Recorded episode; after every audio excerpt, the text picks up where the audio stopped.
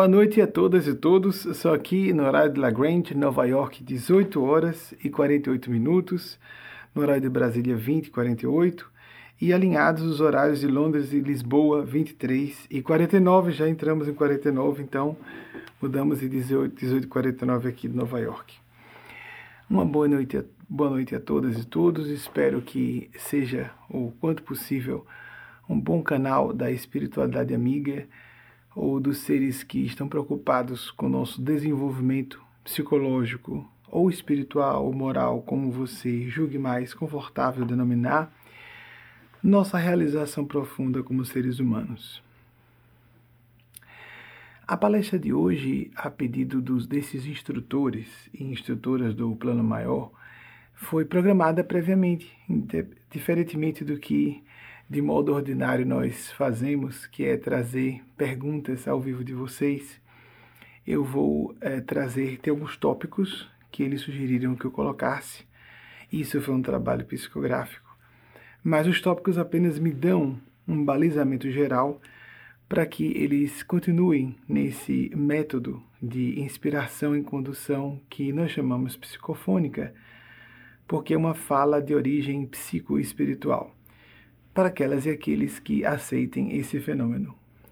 Quando eu apresento esse método, de modo algum estou condenando tantas pessoas que trabalham com produções audiovisuais e que fazem uso de teleprompter ou de ponto eletrônico. Isso, inclusive, indica responsabilidade com o público, responsabilidade profissional com o que está fazendo. Apenas aqui eu estou indicando que funciono no campo das funções mediúnicas.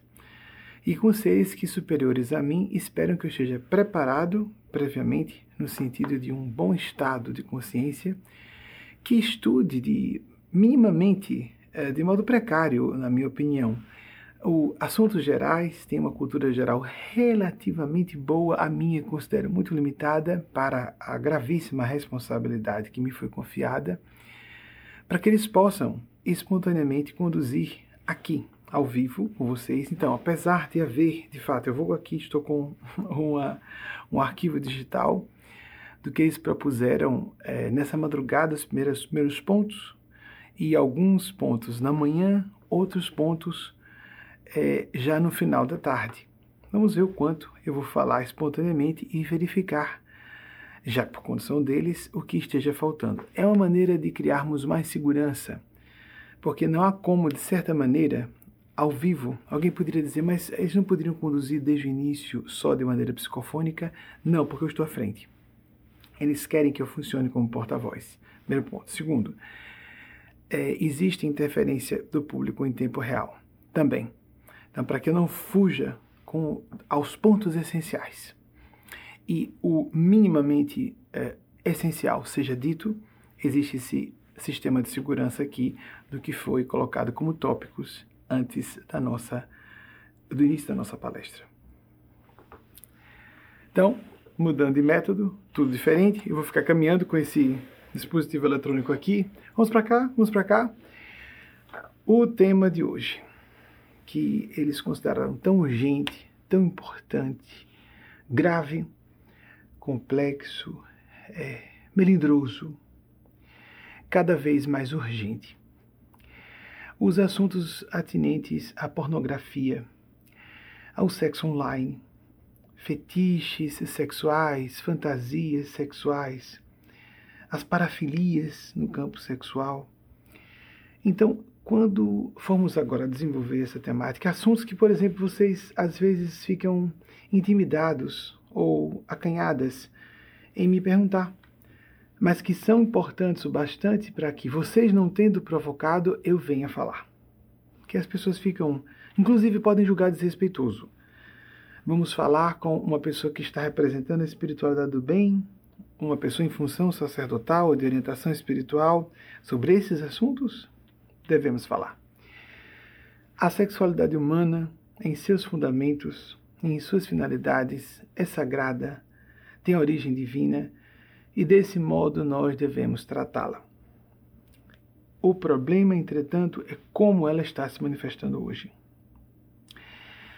Nós vivemos uma era de polarizações não só agudas como perigosas, não é verdade?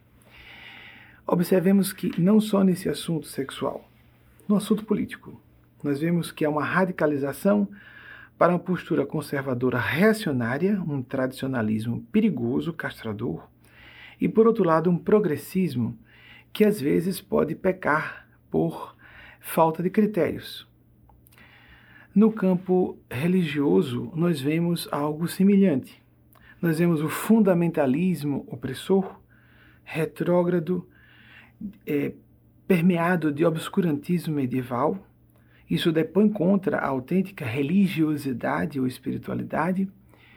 E, no outro extremo do espectro, uma perda completa de critérios espirituais e morais indutores do caos, ou indutores ao caos.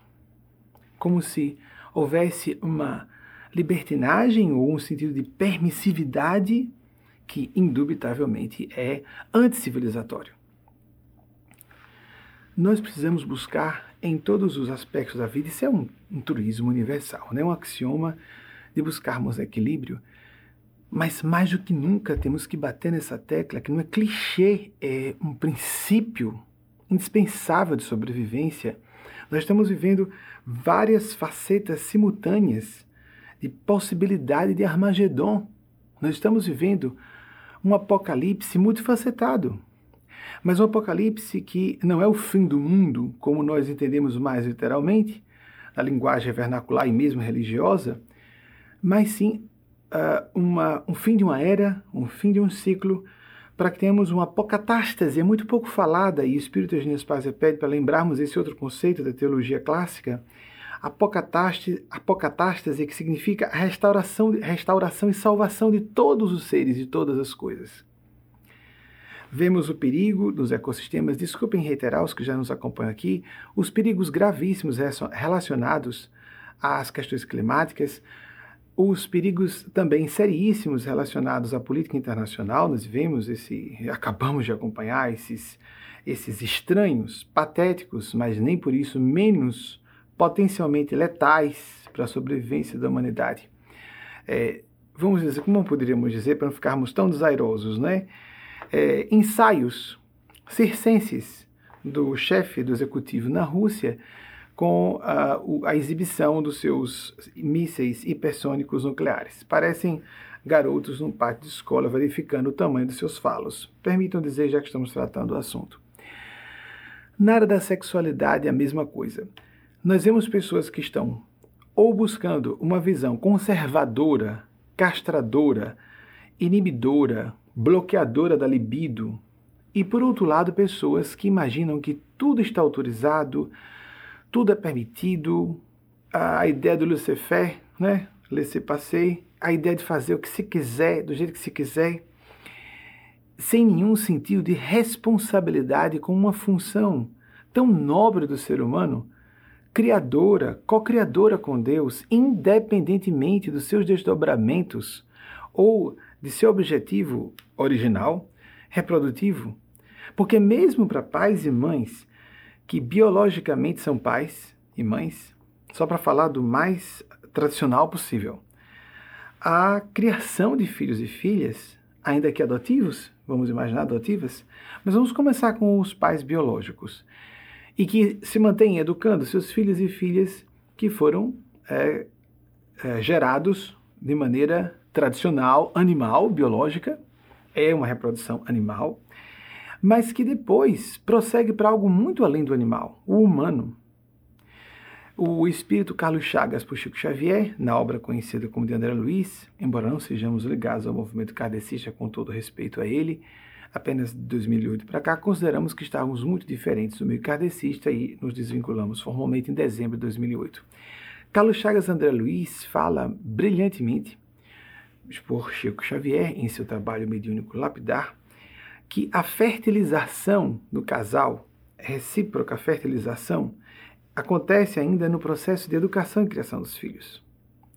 Então, a função sagrada e nós estamos vendo isso, uma, o, os extremos também se manifestando no campo das falas a respeito de sexualidade. Tudo é permitido, ou então tudo está completamente enquadrado e muitas vezes de maneira quase criminosa, como o combate às, à comunidade LGBT, que leva pessoas a cometerem suicídio, que leva a serem perpetradas a serem, serem perpetrados atos de violência, assassina inclusive nas vias públicas. O mesmo se dizendo sobre o combate ao sexo responsável entre pessoas que não estão casadas, seja numa cerimônia de matrimônio religioso ou civil, a obrigatoriedade da virgindade antes do casamento, isso leva as pessoas a desequilíbrios graves. Concomitantemente, a condenação da masturbação, isso é de um cinismo diabólico. Adolescentes cheios de hormônios, obrigados a não viverem um fenômeno que, pela psicologia e todas as escolas de psicologia, psicanálise e a psiquiatria, é um fenômeno normal, natural. A medicina vem nos alertar sobre isso, a psicologia, a medicina representada pela psiquiatria, a psicologia e todas as escolas, até as clássicas de psicanálise, desde a nós entendermos até de maneira espiritual, olha, os orientadores, líderes religiosos, mesmo de religiões formalmente organizadas, têm isso como certo. Nós não podemos castrar sexualmente as pessoas, vamos enlouquecê-las, levá-las a distúrbios, levá-las ao ateísmo, a negarem tudo, porque percebem que isso é um absurdo. E é. Mas já falamos em outras ocasiões. Então, o equilíbrio da faixa mental do bem e da sabedoria como vamos chamar aqui, essa faixa do bom senso, do pensar correto, do pensar com profundidade, do pensar com clareza, nos leva a não só nos afastar da, do conservadorismo reacionário, como de atitudes vanguardistas que sejam destemperadas, é, desacisadas, em que tudo é, é considerado aberto a ser feito sem um sentido de análise de consequências e nem de colocarmos certos critérios, parâmetros morais indispensáveis para nós seres humanos, a não ser que sejamos psicopatas. Porque atividade sexual necessariamente implica consequências para terceiros. E para nós próprios, nós mesmas. Eu gostaria de lembrar, amigo, atenção, eu vou aqui apresentar, eu vou parecer para pessoas que são da, da veia ou do viés conservador, tradicionalista, eu vou parecer bem cabeça aberta. Para pessoas que estão na atitude extremamente oposta de considerarem que a licença está aberta para tudo, eu vou parecer conservador. Entretanto, também importante dizer, não sou especialista da área de sexologia, não sou psicólogo nem médico. Logo, eu vou falar aqui como um generalista, mas como orientador espiritual, eu devo adentrar esses assuntos porque a função sexual é uma função também é um espiritual no sentido de há um desdobramento significativo da espiritualidade no comportamento sexual das pessoas. Então eu devo falar. Apesar de não ser especialista das áreas científicas mais relacionadas ao assunto, eu tenho um ângulo de observação relativamente privilegiado por estar com um panorama mais amplo, não vou entrar em especificidades que os especialistas podem adentrar com muito mais segurança, mas vou falar de forma genérica e por isso criar um elo de entrelaçamento do que seja fundamental sobre o assunto. Não vamos, não vamos esgotar essa temática aqui, mas vou provocar assuntos que vocês diriam, Caramba, isso eu poderia ter perguntado a ele antes. Poderia, poderia. E vamos é, tocar nesse assunto. Então, essa palestra especial, e eu estou aqui vendo o que, que eu estou, quero ficar bem preso.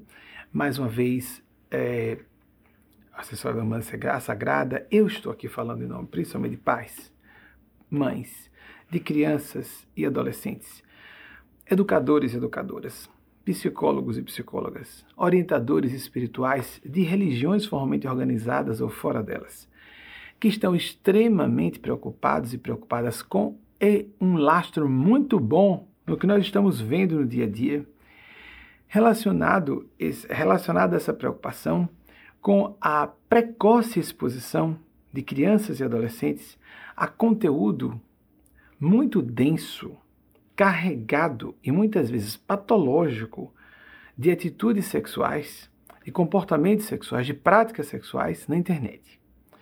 Isso sim, viabilizado pelas novas tecnologias que têm toda a sua feição positiva, construtiva, como aqui estamos falando à distância, no espaço, para quem a maior parte do nosso público está no Brasil, 7 mil, quilômetros, 7 mil quilômetros de distância daqui de Nova York até a maior parte de vocês.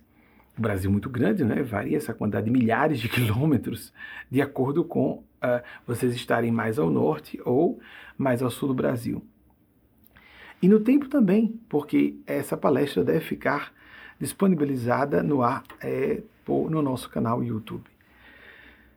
Então, é, Estamos tem um lado construtivo da internet com isso, mas as crianças e adolescentes estão sendo expostos, expostas, mas não só crianças e adolescentes, adultos e adultas jovens e pessoas em qualquer faixa etária estão sendo expostas sem uh, saber exatamente o que considerar correto ou não, o que é preconceito nós condenarmos, ou o que constitui o que Jung chamou de função sentimento que nos leva ao horror, horrorizar, que é diferente da repulsa.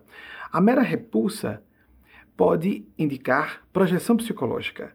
Por exemplo, pessoas terem repulsa de homossexualidade, porque normalmente a pessoa que tem repulsa por homossexuais tem homossexualidade enrustida.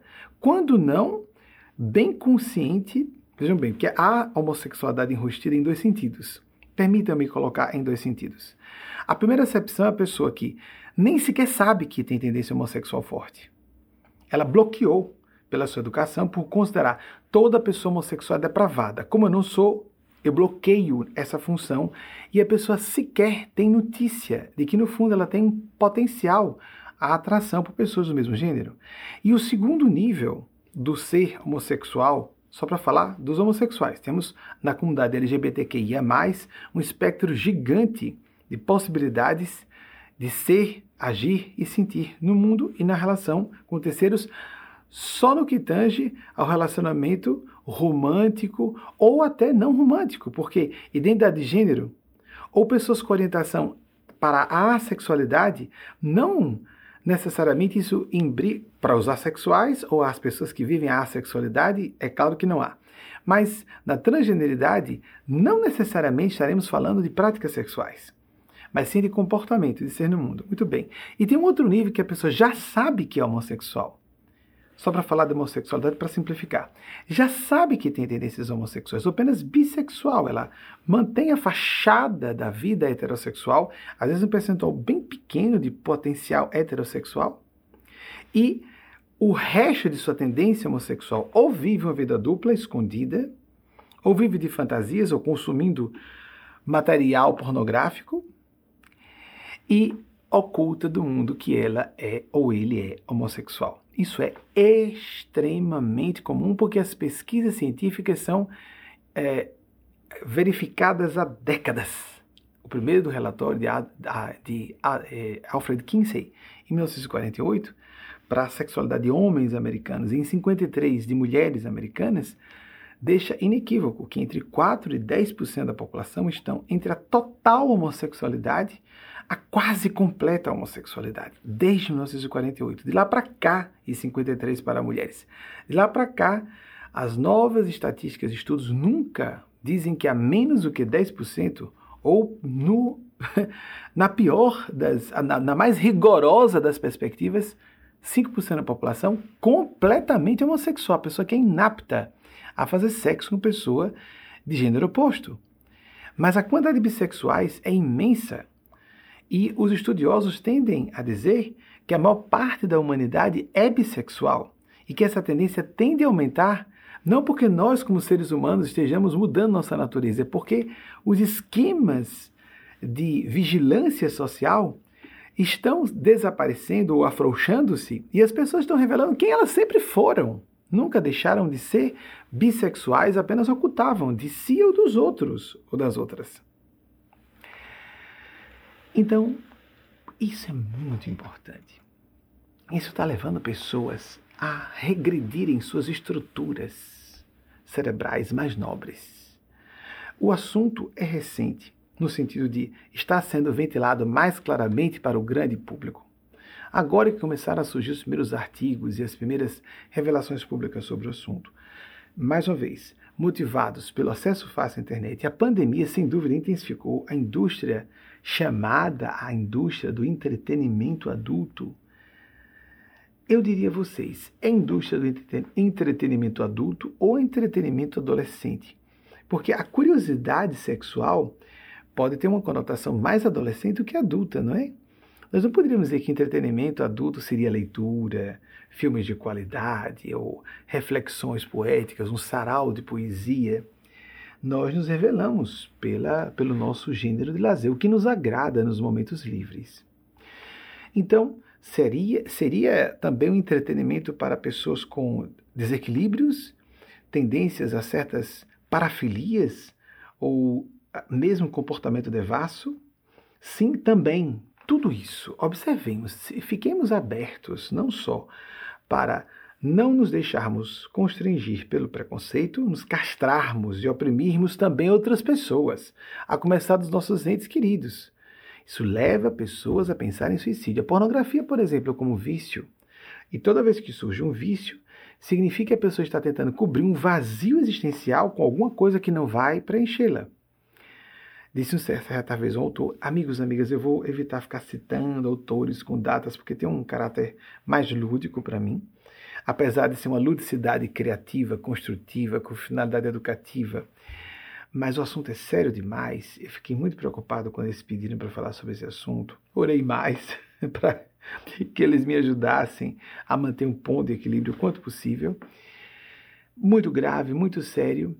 E, é, mas eu não vou ficar aqui citando com datas, nomes, com, na, nomes de pessoas e datas. Aqui ou ali um nome pode surgir, já saiu aqui o Dr. Alfred, Alfred Kinsey, é, que foi um grande precursor do estudo da sexualidade humana.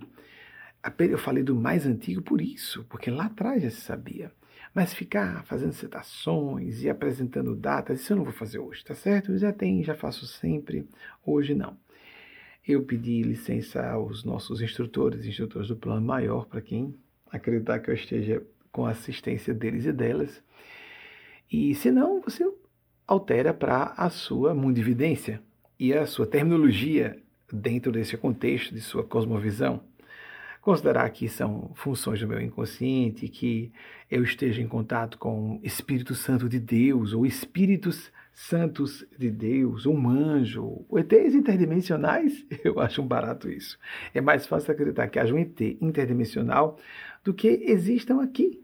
Assim como ondas de Bluetooth, Wi-Fi, as ondas hertzianas de rádio e TV, medidas essas ondas eletromagnéticas pela, pela, forma né, de medição, as ondas hertzianas, a gente define dessa forma. E está tudo aqui em torno de nós. Micróbios, a gente coloca o microscópio e vê. Então, é, é difícil considerar que existam possibilidades outras. Os campos de pesquisa científica são sérios e numerosos na área para o fenômeno mediúnico. Há para psicólogos completamente convencidos do fenômeno psiteta. Os psicapas são os fenômenos físicos, psigama, os fenômenos intelectuais, e os ipsiteta, os fenômenos que são de inteligências despojadas de corpos físicos. Esses aparelhos de matéria densa aparelhos biológicos que são veículos para que nós estejamos aqui na superfície da Terra. Para a psicologia, antropologia que estuda os fenômenos xamânicos, as diversas escolas que trabalham com reencarnação, evidência de rememoração espontânea em crianças de vidas passadas, os estudos de experiência de quase morte, as explicações sobre não ser uma experiência fora do corpo extraordinária são bem pobres. Eu leio os dois lados, só a gente lê os dois lados. E as evidências a confirmarem que se trata de uma confirmação da tese sobrevivencialista e mortalista de que nós não somos o corpo físico são acachapantes. São acachapantes. Só a gente tem acesso. Só a gente tem acesso. Então, eu sei que trabalho com isso. Já vou completar nesse ano 34 anos, trabalhando de, de forma mais ou menos sistemática. Nos primeiros anos, não.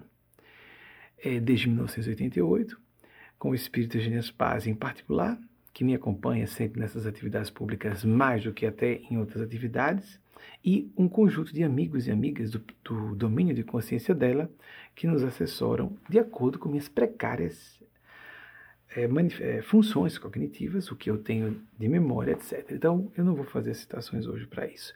Mais uma vez, lembrando que eu uso esse sistema de aqui, de vez em quando até utilizar, como hoje, uma, um programa, de, e por isso uso teleprompter, eu boto aqui o, o dispositivo eletrônico com os temas para que não me perca, para que também fique livre para a inspiração do momento. Vamos então. As, esse conteúdo é patológico, mas eu não estou dizendo de antemão que a pornografia seja patológica. Vamos ver o que sejam o problema das visões reacionárias. Já falei sobre o radicalismo e fundamentalismo religioso, e está havendo oposição de atitudes retrógradas condenatórias e, por outro lado, liberatórias caóticas. Então, falei do entretenimento adulto, vamos começar com o sexo online. Amigos e amigas, sexo online, para nós que sabemos que somos mais do que o corpo físico, é equivalente a estarmos nos encontrando com alguém. Se alguém se dispõe a fazer o um encontro com alguém à distância, está fazendo algo muito próximo, energética e mentalmente, está interagindo com aquela pessoa no campo sexual. Não é exatamente a mesma coisa, mas é muito próximo. Equivale a prática se tornar um vício à promiscuidade. E a promiscuidade, para não é, tomarmos um viés moralista, porque moralismo não é moralidade, moralismo é uma atitude do superego, como falou Freud, né? uma atitude de uh, fazermos aquele julgamento no sentido, na acepção destrutiva a que Jesus fez alusão de que não tinha absolutamente nada a ver com a deontologia cristã. Para não ficarmos eh, preconceituosos, a nossa opinião, porque também não estou citando, citando autores, por isso, porque eu vou falar em meu nome, em nome dos espíritos que eu represento, ou esses seres superiores a mim, ai de mim se não reconhecer que represento, e vocês estão livres para concordarem ou não. E é importante que nós vejamos isso. Podemos considerar que alguma coisa seja, erra seja errada, a pessoa está com atitude que nós consideramos prejudicial para ela e para terceiros, e compreender, tolerar, perdoar, mas ao mesmo tempo estarmos dispostos e dispostas a falar abertamente se essas pessoas estiverem dentro do nosso raio de influência pessoal, querem dizer dentro do nosso, uh, da nossa esfera, da, do nosso foro de responsabilidade. Influência é responsabilidade. Alunos, alunas, filhos e filhas, orientando-os. Se você está me ouvindo, está se permitindo, pelo menos, se referenciar, por curiosidade que seja, pelo que esteja dizendo. Sou responsável pelo que eu proponho a você. Então, vamos ouvir, vamos observar os comportamentos das pessoas, exercitar o perdão se percebemos que a pessoa está se prejudicando prejudicando terceiros, mas também agir para defender terceiros, principalmente crianças e adolescentes. Não é verdade? Muito bem. O sexo online é o mais grave. Promiscuidade, para não ser preconceituoso, então, que é o equivalente, o sexo online, na minha opinião, é algo muito próximo de uma atitude promíscua. Qual a diferença? Que no encontro físico é uma pessoa estranha, o conúbio sexual é uma, a, uma interação de energias para integração daquelas psiques em função de uma produção criativa, que pode ser a reprodução de novos corpos, de ideias, de realizações, a produção de livros, de obras artísticas, de realizações de trabalho. Portanto, às vezes nem sequer as famílias são isso nem sequer às vezes há uma atividade sexual propriamente, um relacionamento romântico conjugal, para aquilo que Freud chamou outra situação. Não temos como citar Freud, não temos como evitar citar Freud hoje, né? O, a, o excedente, a sublimação do excedente da energia sexual, aqui nós podemos atribuir a maior parte das realizações da civilização. Essa é a opinião de Freud a respeito do assunto. Não vou ficar citando datas hoje, lembrem disso, não se estranhe. Precisamos ter um mínimo de critério. Nós não somos máquinas de prazer sexual. Nós somos muito mais do que isso. Nós devemos ter objetivos mais amplos, não castrar a sexualidade, vivermos com equilíbrio toda a nossa multidimensionalidade. Eh, nós somos seres polifacéticos, várias faces, todas elas importantes. e devemos gerenciar nossas vidas. Abraham Maslow falou sobre a pirâmide de necessidades, o grande psicólogo humanista. Nós temos que ter uma perspectiva de o que é que é mais importante. As pessoas colocam o trabalho, a vocação profissional, outras pessoas têm a família como o cerne de seus objetivos de vida, mas o mais importante é que a nossa consciência, o voz de consciência, ou o nosso paradigma central, o conjunto de é, preceitos morais, ou de sentimentos, ou de valores, como você queira chamar de princípios. A não ser para quem é psicopata. Isso não é importante só para quem é psicopata. Seres humanos normais têm princípios, têm consciência. Levar esse, essa lente fundamental que nos caracteriza a humanidade. Só não tem consciência quem é uma máquina, um animal ou um psicopata. Se nós somos seres humanos, isso não é um papo demodé, retrógrado, retrógrado old fashion, né? Eu posso parecer da old school. Ok, mas lembremos, o que é muito importante é clássico, é intemporal. A sabedoria se manifesta além dos elementos de contexto cultural, de lugar, de época.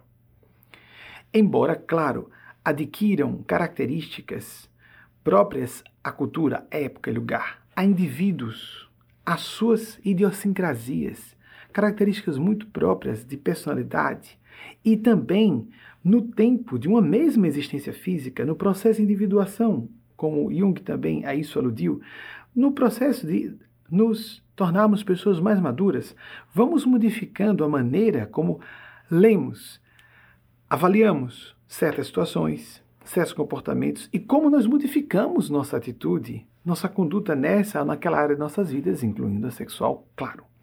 Então, promiscuidade eu vejo como imaturidade psicológica. A pessoa não é, é propriamente liberada. Existe um momento de curiosidade da, na adolescência. Nem todas as pessoas na adolescência ficam promíscuas. Mas há pessoas que não só têm a tendência, mas entregam-se à tendência à promiscuidade. Segundo Emmanuel, por Chico Xavier, é uma inclinação normal do ser humano a voltar à selva, ou seja, ter vários parceiros ou parceiras sexuais. Com o tempo, vemos isso que é uma brincadeira um pouco infantil.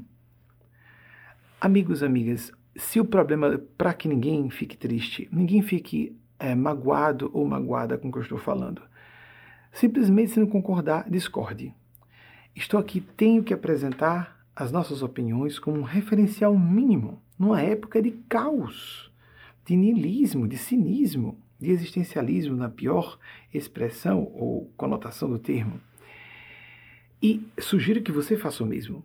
Em relação a pessoas, se você tem uma tendência maior ao conservadorismo ou a uma visão mais liberal, sejamos mais tolerantes umas com as outras, uns com os outros.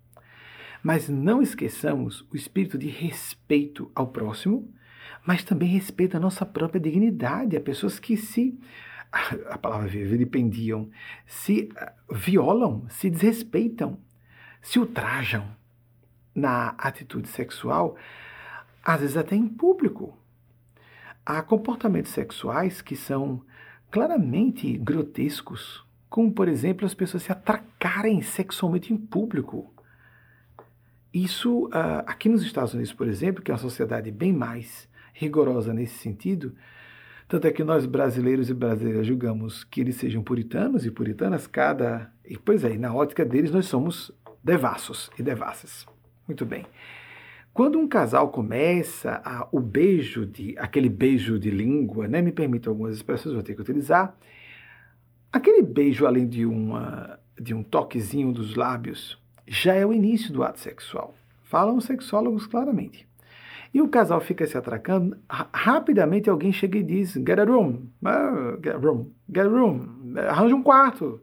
Uma pessoa estranha passa e repreende. Procura um quarto, vai fazer isso na sua privacidade. Isso é uma coisa íntima. Você está me ofendendo ao fazer isso em público. E no Brasil nós achamos normal casais se atracarem, né? E quase começarem, se não concluírem o ato sexual em público. Em festinhas, em shows, etc, etc. É muito feio, é muito feio. E não só feio, é perigoso, é, é lesivo. Por exemplo, pais e mães que acham bonitinho que eu peço desculpa mais uma vez, se eu ferir os seus sentimentos, só faça o seguinte: reflita. Não se deixe levar por culpa. Transforme isso numa atitude de responsabilidade construtiva e veja o que você pode fazer. Há pais e mães, principalmente no Brasil, que acham bonitinho, é, em vez de aquele beijinho que é um selinho rápido, um beijo mais cálido na frente dos filhos das filhas, criancinhas e adolescentes, uma atitude cariciosa, erótica na frente de filhos e filhas, mesmo que não seja algo agressivo para nós adultos e adultas. Mas para crianças e adolescentes, o que é que, especialmente criancinhas, qual a mensagem que a criança recebe? A, nós adultos podemos dizer, ah, é para que as crianças, eu gosto que minhas filhas e filhos vejam, para que percebam que os pais se amam, estão muito unidos. A criança não entende isso, mesmo que esteja sorrindo. Ela entende que ela é menos apta a ser amada e a amar. Eu não quero fazer isso. Quando a criança, por ser criança, não está erotizada, normalmente, ela vê com asco o início do ato sexual a esses. Por exemplo, o beijo de língua é cuspe. No Brasil a gente diz eca, aqui diz eu. Oh, oh. Mas então não me, eu não sou amado por mamãe ou por papai porque eu não quero fazer isso, nem com eles, nem com ninguém. Vejam como a gente se equivoca, bem mesmo movidos e tracionadas por boas intenções Levemos então o pensamento crítico a uma acentuada visão. Wagner, você abaixa um grau Celsius, por gentileza. Às vezes a, outra, a função mediúnica é energética. Eu já estou aqui com 17 graus e meio, mas estou precisando que desça mais um grau. E é energética, nós vamos ficando ah, é, sentindo mais calor, o sistema cardiorrespiratório ativado, etc. Lógico, se é energético, não é? Até isso estão tá, surgindo assuntos que eu nem coloquei aqui. Então, é, tenhamos cuidado, tenhamos pudor, mesmo diante de pessoas, de terceiros. Às vezes tem a sogra ou uma amiga que não está com um relacionamento romântico conjugal. Nós estamos humilhando uma pessoa que está carente de um relacionamento afetivo. Aí aparecemos atracados, atracadas contra a pessoa e demonstrando afeto na frente das outras. Às vezes com a intenção de humilhar, às vezes com a intenção de magoar. Ou então, se não há intenção, não, mas eu fiz só porque eu estou demonstrando afeto. É, mas você está marcando o território, às vezes não há intenção de humilhar, mas há a intenção de marcar território. É meu, é minha.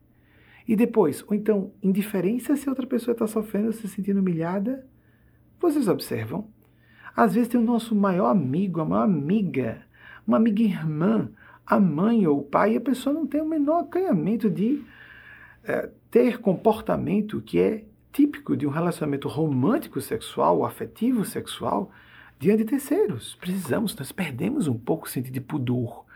Mas é fácil ver que não é preconceito ou não se trata de uma atitude irracionária quando a gente pensa nas consequências para os sentimentos da outra pessoa.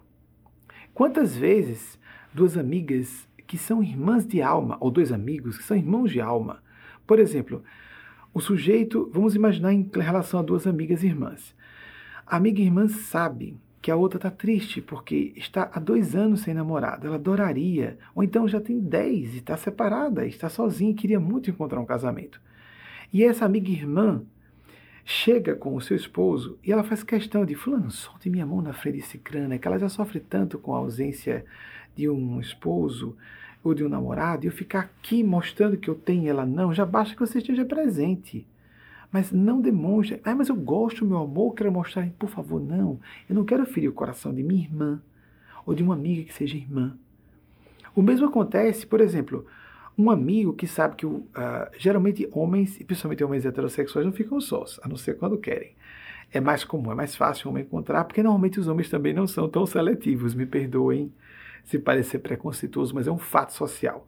Os homens têm muito mais facilidade em encontrarem qualquer tipo de relacionamento, seja o sexo fortuito, casual, o sexo com um pequeno compromisso ou um grau mais sério, como é o caso do casamento. Mas digamos, um amigo chama um outro amigo irmão, ou um irmão biológico até, para sair junto com sua esposa, e ele acabou de se separar, está numa crise de divórcio ou em processo de separação, então, ele não toca muito, naturalmente, ele não toca muito na esposa para não humilhar o amigo irmão ou o irmão que é amigo, Poxa, eu vou ficar. O cara tá sofrendo com isso, eu vou ficar aqui beijando, acariciando minha esposa na frente dele, que está sofrendo por causa disso. Vocês percebem?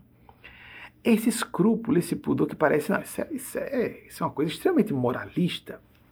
Se pensarmos de uma maneira fraterna, de uma perspectiva realmente amiga, preocupados realmente com o sentimento dos outros. Quem não se preocupa com o sentimento dos outros, quem não tem empatia, é psicopata. O que eu estou falando não é de virtude especial. Isso deveria ser espontâneo, natural. E por que que muitas pessoas de bom coração, e eu sei que eu tenho, ao falar isso, algumas pessoas estão dizendo, caramba, é mesmo, não tinha pensado isso antes. Por quê? Porque é cultural. As pessoas costumam utilizar relacionamentos conjugais como um objeto de ostentação, um trunfo. Inclusive, às vezes, escolhem um parceiro ou a parceira em função do quanto vai representar um triunfo no mercado do casamento ou no mercado do sexo. Eu, por exemplo, tenho o máximo cuidado. Recentemente fiz uma publicação sobre Wagner, o nosso casamento, e imediatamente coloquei a conotação de defesa da causa LGBT. Porque nós somos casados antes mesmo de surgir no direito pátrio brasileiro a possibilidade que nós estamos residindo aqui, residindo aqui apenas há dois anos. Vamos completar dois anos agora em fevereiro, no próximo mês. Mas é, começamos a nos relacionar em agosto de 2008, fizemos uma cerimônia religiosa social em junho de 2009 e exatamente quatro anos depois nós fizemos o casamento civil porque já havia surgido o direito, a possibilidade na legislação pátria para que nós fizéssemos o no direito pátrio, mais que bem legislação, foi uma ordem do CNJ, Joaquim Barbosa, maravilhoso Joaquim Barbosa. É, vejam, a pessoa que sofre o racismo, que defende LGBTs, temos que ter consciência de que não é defender uma causa minoritária, é defender todas as causas minoritárias, porque só há uma causa, a humanidade. Se eu sou misógino, eu estou atacando a minha própria humanidade é, não, já que eu sou homem branco, então, e heterossexual, esse gênero, eu posso condenar todas as demais pessoas? Não. Nem tampouco devemos considerar pessoas que sejam é, homem, vamos colocar, o homem branco, heterossexual e cisgênero. Por ter uma posição de muito privilégio em nossa cultura patriarcal, algumas pessoas estão sendo inclinadas a ver essas pessoas como pessoas más Amigos, amigas, cuidemos com esse preconceito. Se uma pessoa está numa posição de privilégio e tem um comportamento moralmente correto, ela tem mais mérito do que uma pessoa que sofre preconceito. Por exemplo, um gay que é misógino, um gay que é transfóbico, um negro que é homofóbico, um gay que é racista. O preconceito, eh, quem sofre preconceito é mais condenável se, em suas outras manifestações de preconceito, porque todos nós, todas, em algum nível, temos preconceitos, e vários, e uma das características mais é, pérfidas, não poderia dizer, meu Deus, é mais é, infelizes da, do preconceito, para ficar bem claro, é que quando ele é muito forte, ele é invisível. E nós mesmos nos pregamos peças. Pregamos peças peças contra nós próprios, nós mesmas e contra terceiros. Então, voltando, fui falar publicamente, às vezes Wagner faz manifestações com cuidado para não ferir os sentimentos de outras pessoas, mas eu estou salvando almas, salvando vidas até do suicídio. Quantas pessoas escolhem, por exemplo, bissexuais que escolhem não dizer que são bissexuais? Homossexuais eu conheço muitos. Pessoas mais gays do que eu, porque é grau, é grau. Mais homossexuais do que eu, que até hoje, na minha geração, até hoje não se assumiram. Foi um bafafá danado quando, em 2008, no mesmo ano em que foram meses de diferença, não houve uma relação direta. Apenas houve uma convergência de eventos feliz. Em, porque as duas eram importantes. Em agosto de 2008, eu me declarei publicamente homossexual. Estávamos com um programa em rede nacional. Eu não fiz para poder fazer badalação. Estávamos num programa em rede nacional numa TV privada. Na, pela terceira vez, fomos, ficamos quatro vezes com o programa em rede nacional. Até que em 2012 os espíritos pediram, agora só redes sociais. Se concentre nisso. Ponto. Entre 2001 e 2012 tivemos quatro vezes em rede nacional. Uma vez ah, na TVR Rede Brasil e duas vezes entrando e saindo por um período numa rede privada. Tenho razões para não citá-la. Então, é, em 2008, em agosto, declarei-me, foi uma bafafá. Por que você dizer publicamente não precisa? Vai ser impudico? Não, isso é importante. Eu estou salvando adolescentes que estão pensando em suicídio. É, eu não vou ser feliz nunca na vida afetiva. Para algumas pessoas, isso é muito importante. A possibilidade de uma experiência conjugal. Experiência conjugal, não acreditemos no, no, na tirania hollywoodiana do passado, que hoje ainda existe um pouco mais menos, de que a felicidade quando se encontra o parceiro afetivo romântico ideal, e então, e sempre o homem chega como grande salvador e pega a princesa no braço, ela tem que levantar o pezinho porque ela fica encantada, quase é, desmaiando, né? Isso é terrível. Não é a vida romântica assim. Afetiva romântica é um aspecto importante da vida de todas as pessoas. A vida parental é um aspecto importante. Por exemplo, eu não escolhi ser pai nessa encarnação. Mal saí da infância, eu tinha convicção que só se acentuou com o tempo que eu não seria pai biológico. Amigos, amigas, eu tenho muitos companheiros, amigas e amigos, e colegas, ex-colegas gays que casaram-se com pessoas do sexo oposto tentando criar casamentos de fachada e tiveram filhos. Ser gay não impede ninguém de ser pai ou mãe biológico, biológica. Ou adotar filhos também. Mas eu sempre tive a convicção de que não teria filhos, não era a minha função. Creio que para a função sacerdotal, com um foco muito grande, nós ficamos é, é, bastante limitados, limitadas, condicionados, porque a maternidade ou paternidade, a parentalidade genericamente falando, é um sacerdócio em si mesma a parentalidade. E nós não vamos ficar, nós temos que colocar de certa maneira, senão não seremos pais ou mães de fato conscienciosos, judiciosas. O filho e a filha, os filhos e as filhas têm que estar em primeiro plano. Como é que eu farei esse trabalho com liberdade?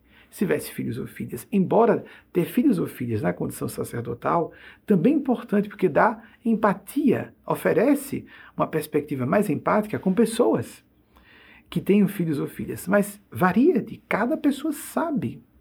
É muito comum entre, entre é, para pessoas na homossexualidade não se cobra isso, mas é muito comum a cobrança injusta em torno de casais heterossexuais das, dos próprios familiares. E quando é que vai surgir? Quando é? Cadê o bebê? Quem vai me dar o netinho, a netinha? Às vezes os pais e as mães, não é? Vovós e vovôs. É, tem que dizer vovós e vovós, né? Os dois avós, os, os, vovó, as, os avós e as avós. Amigos, amigas, isso é uma invasão gravíssima do espaço alheio. Não, mas eu tenho direito, eu quero ser avó, você adote uma criança. Se você quer beber na sua família, adote uma criança. Você não pode exigir que seu filho e sua filha tenha uma vocação para a qual ela ou ele não se sinta chamado ou chamada. Isso é uma violação de espaço, não se permite também ser violado. Eu acho tão grave isso, tenho convicção de que isso é tão grave, é, tão, é uma atitude de tanto desrespeito, quanto a pessoa perguntar a uma pessoa que não se declarou homossexual qual é a dela que não aparece com namorado ou namorada.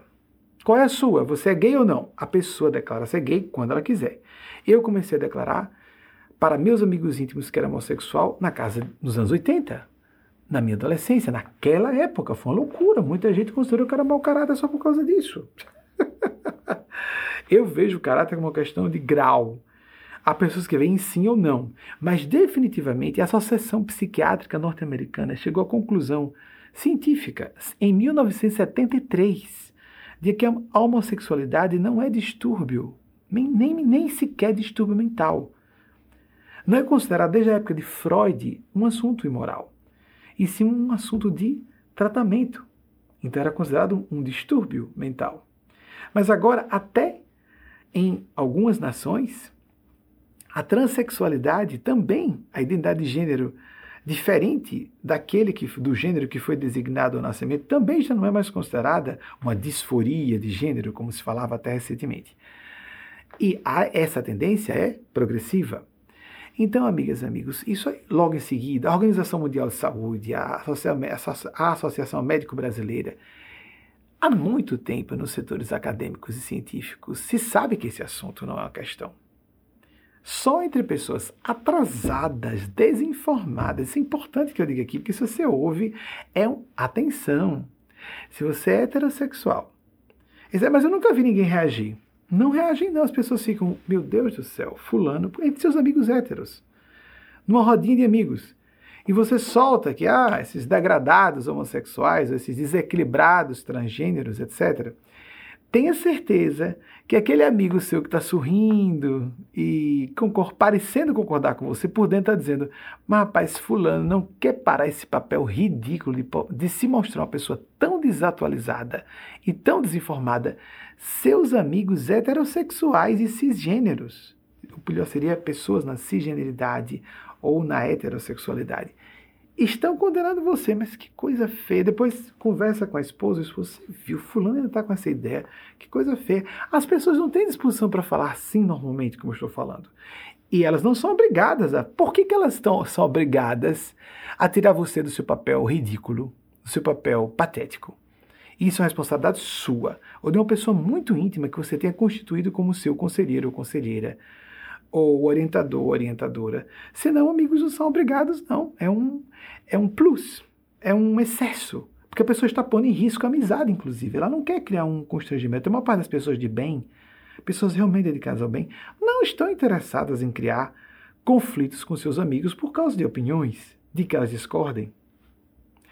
Então, por isso, alguém tem que ter o papel desagradável de falar, como eu estou fazendo aqui, desagradável de falar daquilo que as pessoas, você está cercado de pessoas assim. Caramba, ele. Por exemplo, nos anos 90, quando eu já estava informado de que no meio científico já estava há décadas resolvido esse assunto, eu participei quando eu tinha uma vida de menor reclusão em uma capital pequena do Nordeste, como Aracaju, minha cidade natal. Então, há muito mais preconceito em regiões de, que não sejam centros de cultura, como por exemplo São Paulo, Rio, etc. E eu me lembro que eu comecei a prestar atenção a isso, porque já estava sabendo que nos meus acadêmicos o assunto era resolvido há muito tempo. Então, numa roda de social, né, uma vez eu fui convidado para um, um sarau de música clássica. Uma pessoa tocava o piano, vejam que lugar refinado. Eram dois professores universitários da área de medicina. Não vou citar o, as, as, as, especialidades para indicar, embora fosse elogioso. Então, isso foi no início dos anos 2000. Vejam só, início dos anos 2000. Agora eu não estou falando 90, porque começou a acontecer isso nos anos 90. Mas esse episódio, que bom que eles trouxeram para uma coisa uh, mais recente, né? um evento mais recente e que também um evento em que eu conheça mais detalhes. No meio daquele sarau que alguém tocava o piano, alguém declamava uma poesia e alguém falava sobre um assunto de ciência, estava um, foi um encontro social daqueles que, meu Deus, porque a gente não tem mais encontros assim? Difícil, né? Então esse casal, que eram de dois acadêmicos, um deles que aplicou, uh, vou dizer, que publicou, é, porque é bonito, se alguém dizer quem é, é bonito porque é elogioso para ele e a esposa. A esposa já desencarnada hoje ele uh, produziu, publicou um livro que foi aplicado em universidades de medicina no Brasil inteiro, um acadêmico nesse nível. Então, os dois conversando, e num certo momento alguém soltou. Vejam só, os dois filhos desse casal heterossexuais. E o casal estava, ao casal, seus filhos e alguns amigos. Alguém presente soltou uma opinião bem deselegante contra homossexuais. E aí então o casal ficou silente, ouvindo tudo que a pessoa tinha a dizer, e depois alguém puxou outro assunto. Às vezes eu vi alguém tamborilando os dedos na mesa, ou então fazendo isso, levantando o queixinho. Não gays, não. Ou pessoas heterossexuais, mas só que muito instruídas, viajadas, experientes. Uhum. Às vezes fazendo assim. Uhum, uhum. Aí olhar, às vezes os casais acadêmicos, pessoas instruídas, cientistas, se entreolhavam. Uhum, uhum. Em sim, como a gente ia dizer, mudavam o assunto. A pessoa passava por ridícula sem perceber.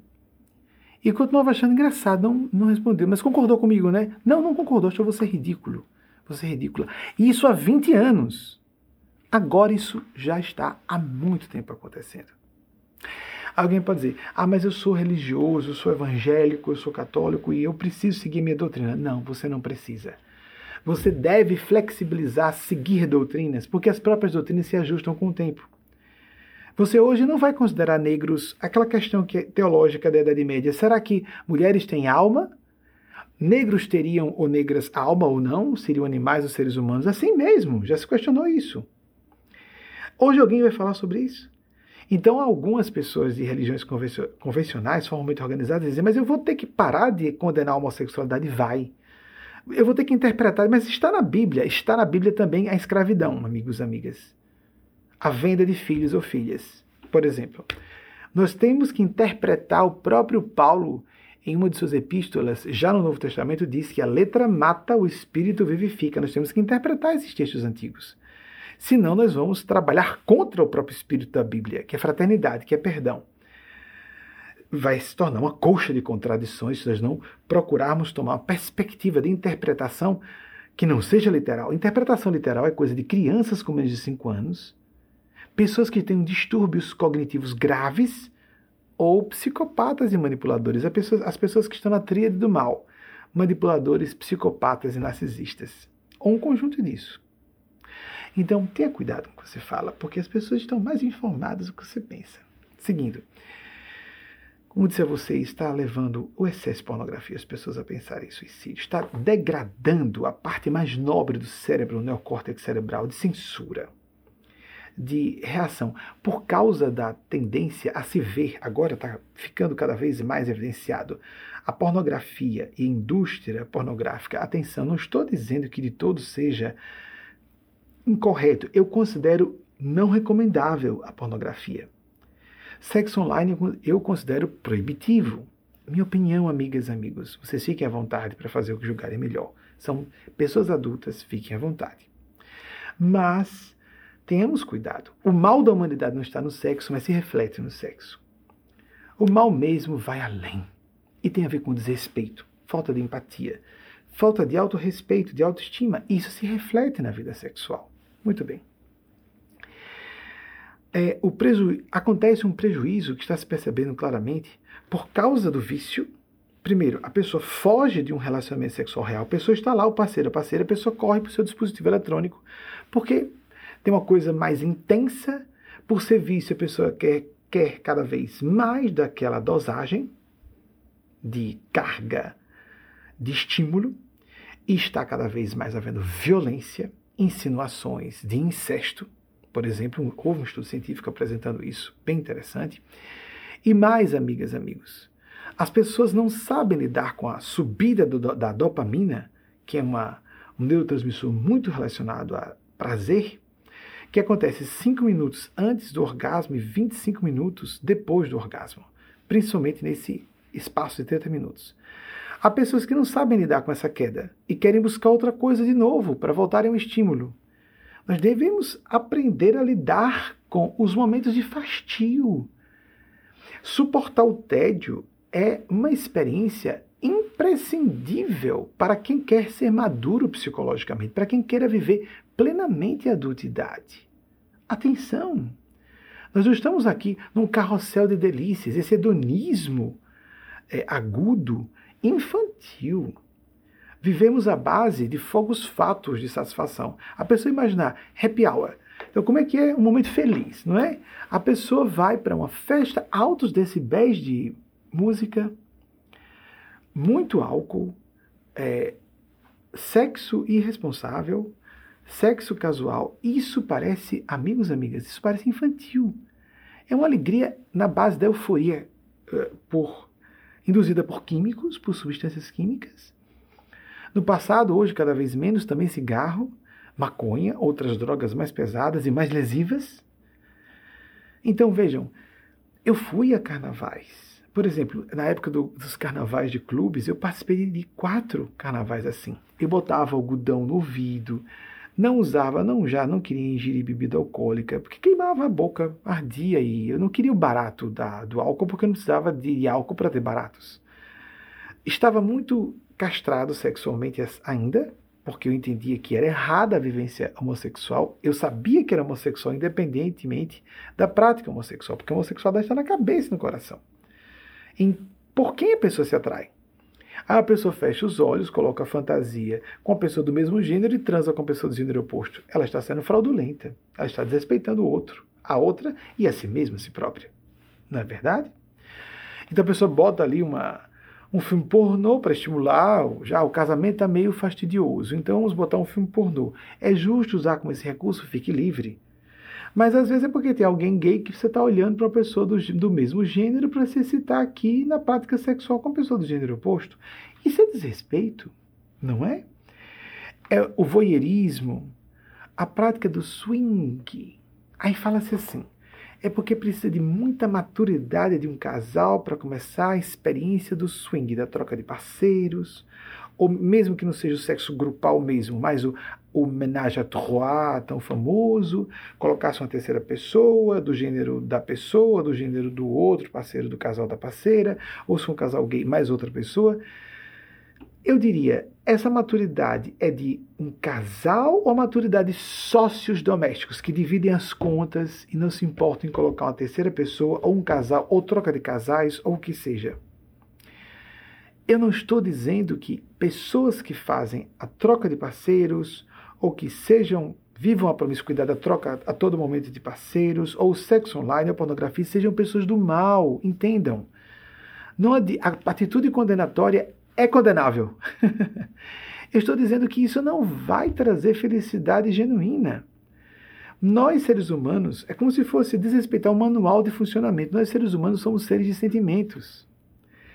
Se, para o seu nível de maturidade psicológica, moral, no campo dos sentimentos, trocar moral por maturidade de sentimentos, você não se sente desrespeitado ou desrespeitada, nem desrespeitando seu parceiro ou sua parceira, para sexo grupal, Ok, isso me parece uma coisa da selva. Ah, isso é demodê, isso é preconceito, isso é atraso, é isso. Eu pareço conservador para pessoas que estão no outro extremo. Entendam, eu não estou condenando vocês. Fiquem à vontade para as práticas, agora só fiquem atentos, atentas para aquilo que lá dentro, ouça o seu eixo, o seu centro de consciência, agrada mesmo você. Você está feliz mesmo? Quando termina, como você se sente? Essa prática, como deixa você? Porque, por exemplo, há esposas que se submetem a certos caprichos que são viciosos ou mesmo, ou mesmo depravados de seus esposos, homens, aquela questão do machismo, né? Mulher se submetendo a caprichos do marido, mas pode ser o contrário. Com parafilias como a zoofilia, me perdoe, isso é um distúrbio. Prática de sexo com animais, está errado. Pedofilia é um distúrbio. A Organização Mundial de Saúde deixa claro é quem a prática de sexo com alguém de 13 anos ou menos. A pessoa não tem, eles já deixam bem claro, a pessoa não tem pelos pubianos, não tem definição. As definições secundárias sexuais é, é uma criança. Por alguém que tinha 3 anos ou mais. É diferente já do sexo com a pessoa adolescente. Ela pode ser prática combinada como criminosa em certas legislações, mas, por exemplo, numa boate, falando de um relacionamento heterossexual mesmo. Uma moça de 16 anos pode fazer questão, e já totalmente formada com o corpo de mulher, ela pode dizer que tem 18 e enganar um rapaz de 20. E alguém querer dizer que esse rapaz de 20, que se envolveu com a moça de 16, cometeu um crime porque praticou sexo com a menor de idade. Vocês entendem que pode haver injustiças aí. O corpo de uma mulher, ela pode, vai ter que mostrar carteira de identidade e se simplesmente o cara pressupuser qual a diferença entre uma moça de 17, bem desenvolvida, e uma moça de 19? Eu não estou dizendo que as pessoas devam liberar o sexo à vontade. No Brasil, na legislação brasileira, a prática com pessoas sexual, pessoas com, acima de 14 anos, não é considerada crime. Mas abaixo de 14 já é considerado o, a, eu não sei qual é o termo técnico, mas alguma coisa sobre a exploração, abuso de vulnerável. Corretíssimo? Isso bate com o que a Organização Mundial de Saúde diz. É um distúrbio. Agora, quando a gente fala da gerontofilia, sim, pode ser uma patologia se a pessoa tem que imaginar que a outra seja decrépita, esteja em idade avançada, por exemplo, uma pessoa nonagenária que está indisposta a sexo e a pessoa se excita quanto mais velha a pessoa for por ser idosa e muito idosa. Isso pode ser uma parafilia. Mas é muito fácil confundirmos isso com o etarismo. Os relacionamentos entre pessoas de gerações diferentes ou de faixas etárias diferentes, sem chegar a ser de gerações diferentes. E é muito como sempre existiu, existe e sempre existirá. Inclusive na comunidade LGBTQIA, é muito comum, porque é uma. Eu sou casado com um homem 18 anos mais novo que eu. Ele tinha 20, estava na iminência de completar 21 anos quando nós nos casamos, tinha 20 quando começamos o relacionamento, pouco mais de 20, e dois dias antes de completar 21, fizemos o casamento social religioso, e uh, estava 2013, 25 anos, dois dias antes de completar 25 anos, que é de 23 de junho, casamos em 21 de junho, quando fizemos o casamento civil. Então, ele tinha 20 e eu estava para fazer 38. É muito comum entre casais gays, é, casais de lésbicas, alguém ser mais velho, porque é uma forma de. A pessoa mais velha já resolveu tudo na sua cabeça. E ajuda a pessoa mais jovem, que tem a mesma inclinação, a ficar segura, para se descobrir quem ela realmente é. É muito comum isso. Mas entre héteros também, qual o problema? É muito comum hoje que jovens, mulheres jovens, na casa de 20 anos, isso é um fenômeno social que surgiu principalmente depois da era do Viagra. Moças na casa de 20 anos, ansiosas por terem filhos e, e filhas, parirem. A mulher tem uma função sexual muito mais nobre, na minha opinião, né? quem nasce em corpo biologicamente feminino e que ainda mais que se identifica, então, é uma pessoa, é uma pessoa que está na cisgeneridade. Uma mulher cisgênero, ela quer não só copular, ela quer engra engravidar. E o que acontece hoje, muito comumente, é que rapazes na casa de 20 anos não estão preparados nem para o mercado de trabalho, porque cada vez mais o mercado de trabalho exige tempo para que a pessoa se estabilize. No passado, terminava a graduação, no nível superior, por exemplo, com 22, 23 já tinha emprego certo, em cargos de direção. Hoje não é tão simples assim a pessoa se estabilizar financeiramente, inclusive porque nas sociedades mais desenvolvidas, e o Brasil, pelo menos da classe média para cima, é uma pena que haja essa questão elitista no Brasil, mas em ambientes desenvolvidos, as pessoas tendem a casar mais tarde. Então a moça gostaria de ter filhos. Então, o namorado da, da faixa de idade dela, na casa de 20 anos, não, não posso ter filhos agora. E aí tem um senhor que acabou de se separar, que está na casa de 50 anos e está disposto a casar com ela e a ter filhos. Então nós temos uma quantidade enorme de casais hoje, com diferenças heterossexuais, com diferenças de 25, 20 anos, porque as mulheres querem ter filhos. Isso é uma necessidade feminina e muito nobre. E alguns homens da maturidade que estão estabilizados financeiramente. Isso não é interesse material. Vocês compreendem que é sagrado? Ela quer ter filhos. Não, eu quero ter filhos. Você não quer? Eu me disponho a gente enfrentar a dificuldade de não ter facilidade financeira. Não, o cara diz: Eu não quero casar agora. Eu não quero ter filhos agora. O rapaz na casa de 20 anos, por exemplo. Ou um rapaz que está começando a casa de 30. Aí chega um senhor na casa de 50 e diz para uma jovem: mas eu topo. Você quer? Quero. E ela então opta pelo homem mais velho, não pelo interesse. Atenção, gente, para não sermos preconceituosos com isso. Ah, casou por causa do dinheiro do velho. Casou porque ela queria ser mãe. Casou porque ela tem, tinha uma prioridade espiritual, é algo sagrado. E o outro que está estável financeiramente e está disposto a assumir a responsabilidade de ser pai, novamente, muitas vezes, já teve filhos, às vezes, com, ou filhas, com, no primeiro casamento, e não, tudo bem, eu vou ter filhos com você, eu estou disposto a casar e a começar entre heterossexuais também. Então, o etarismo, o preconceito com casas aqui nos Estados Unidos é mais forte que no Brasil. Aqui, se mais de dois, três anos fica aparecendo quase abuso. Que absurdo, que feiura, preconceito, preconceito. Mas no Brasil a diferença é 10, 15, 30 anos, existe isso. Mas no meio LGBT é muito comum. Porque às vezes a pessoa está toda atrapalhada, a outra está toda resolvida já. Vamos, eu posso orientar você se você quiser, estou disposto. E a pessoa, eu, por exemplo, fui sistematicamente abordado, meus amigos mais íntimos e amigas são testemunhas. Eu fui sistematicamente abordado por Wagner. É comum que no, quando haja é, o relacionamento interetário, que seja, é natural, não haveria problema que eu tivesse abordado, mas foi o contrário. Ele foi sistemático, danado, tá? Ele queria saber o que queria. Ficou sistematicamente abordando até que conseguiu, me conquistou, me conquistou. Eu tive que aceitar. Eu não fui vítima, eu não fui presa, definitivamente. Mas, mas e qual o problema da pessoa mais velha tomar iniciativa? Não é?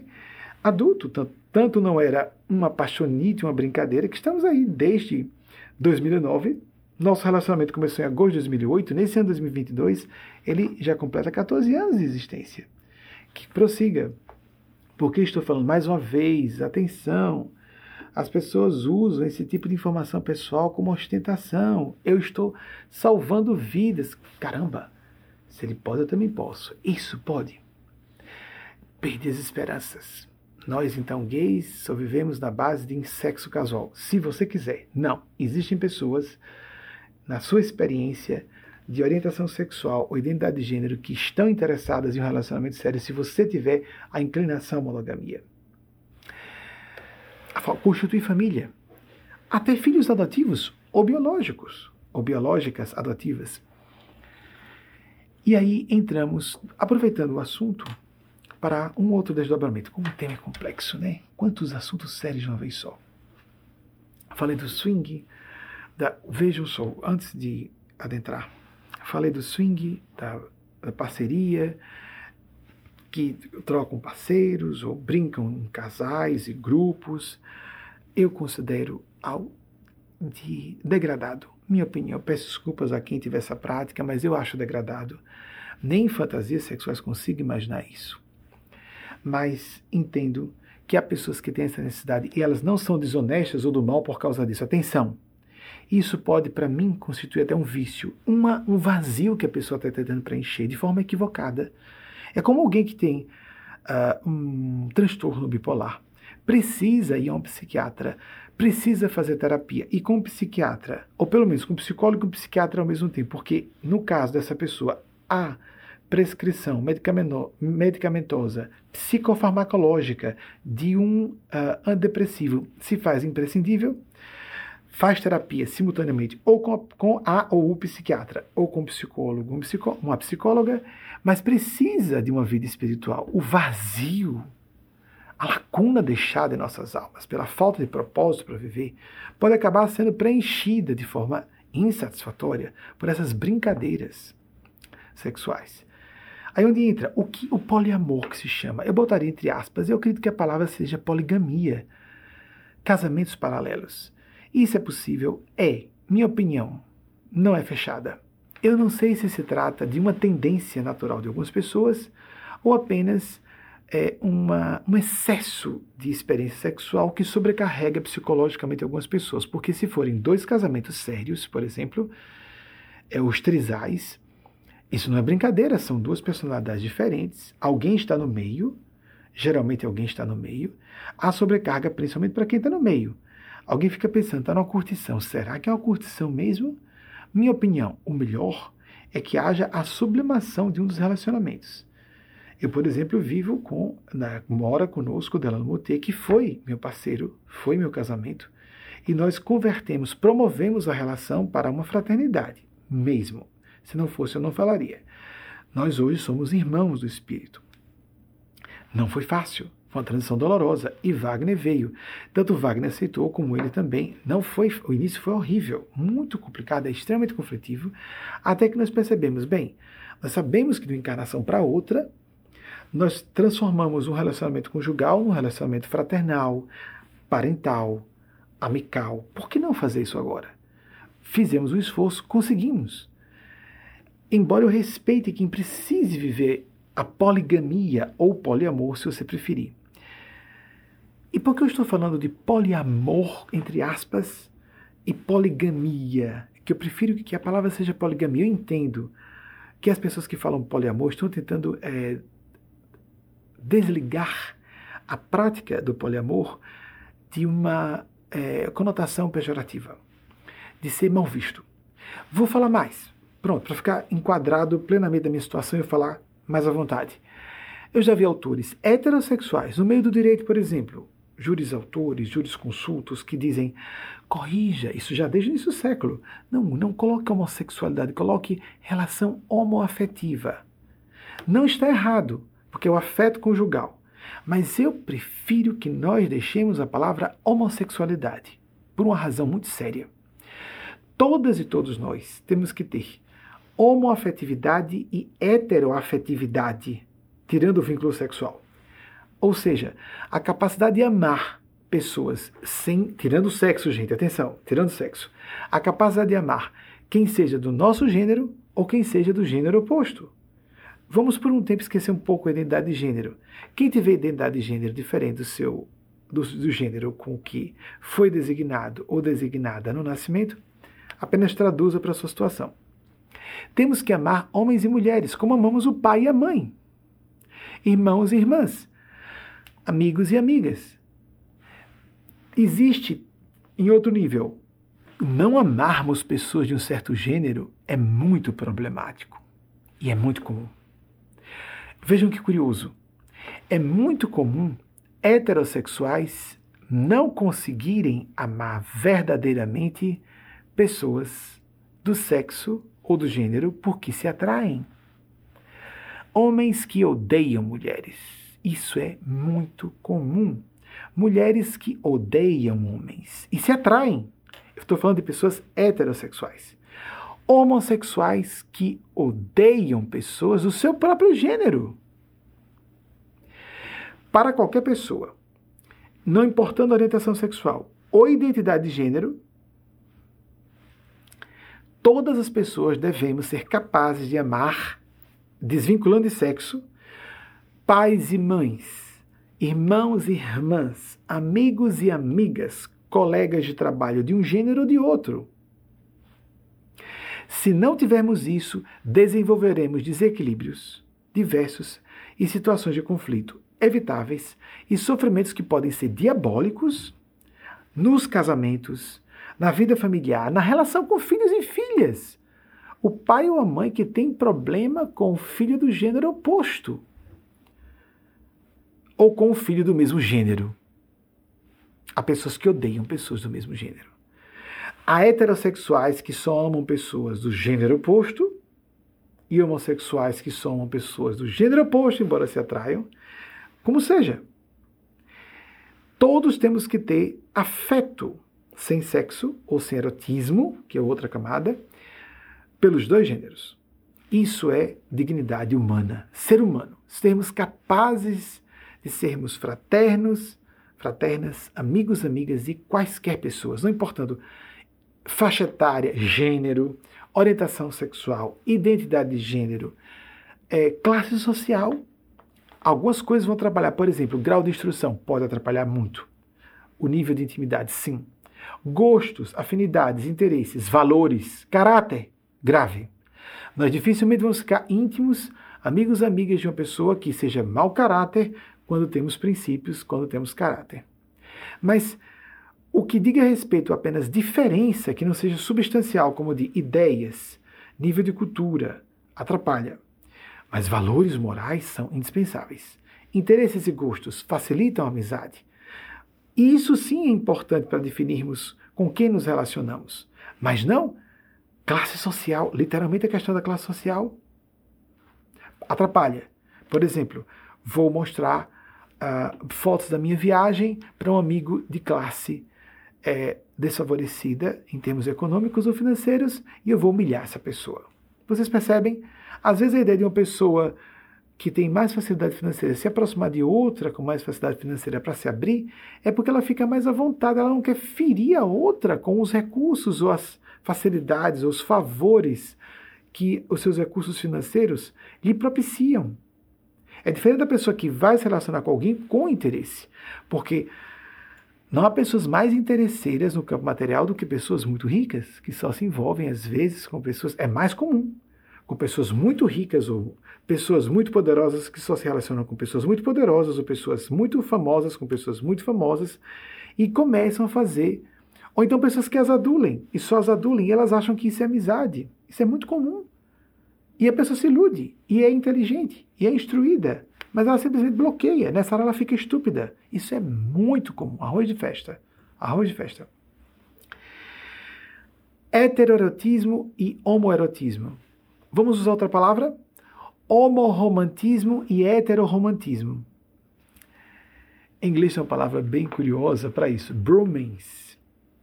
O bromance acontece entre até homens que têm um relacionamento homossexual entre si.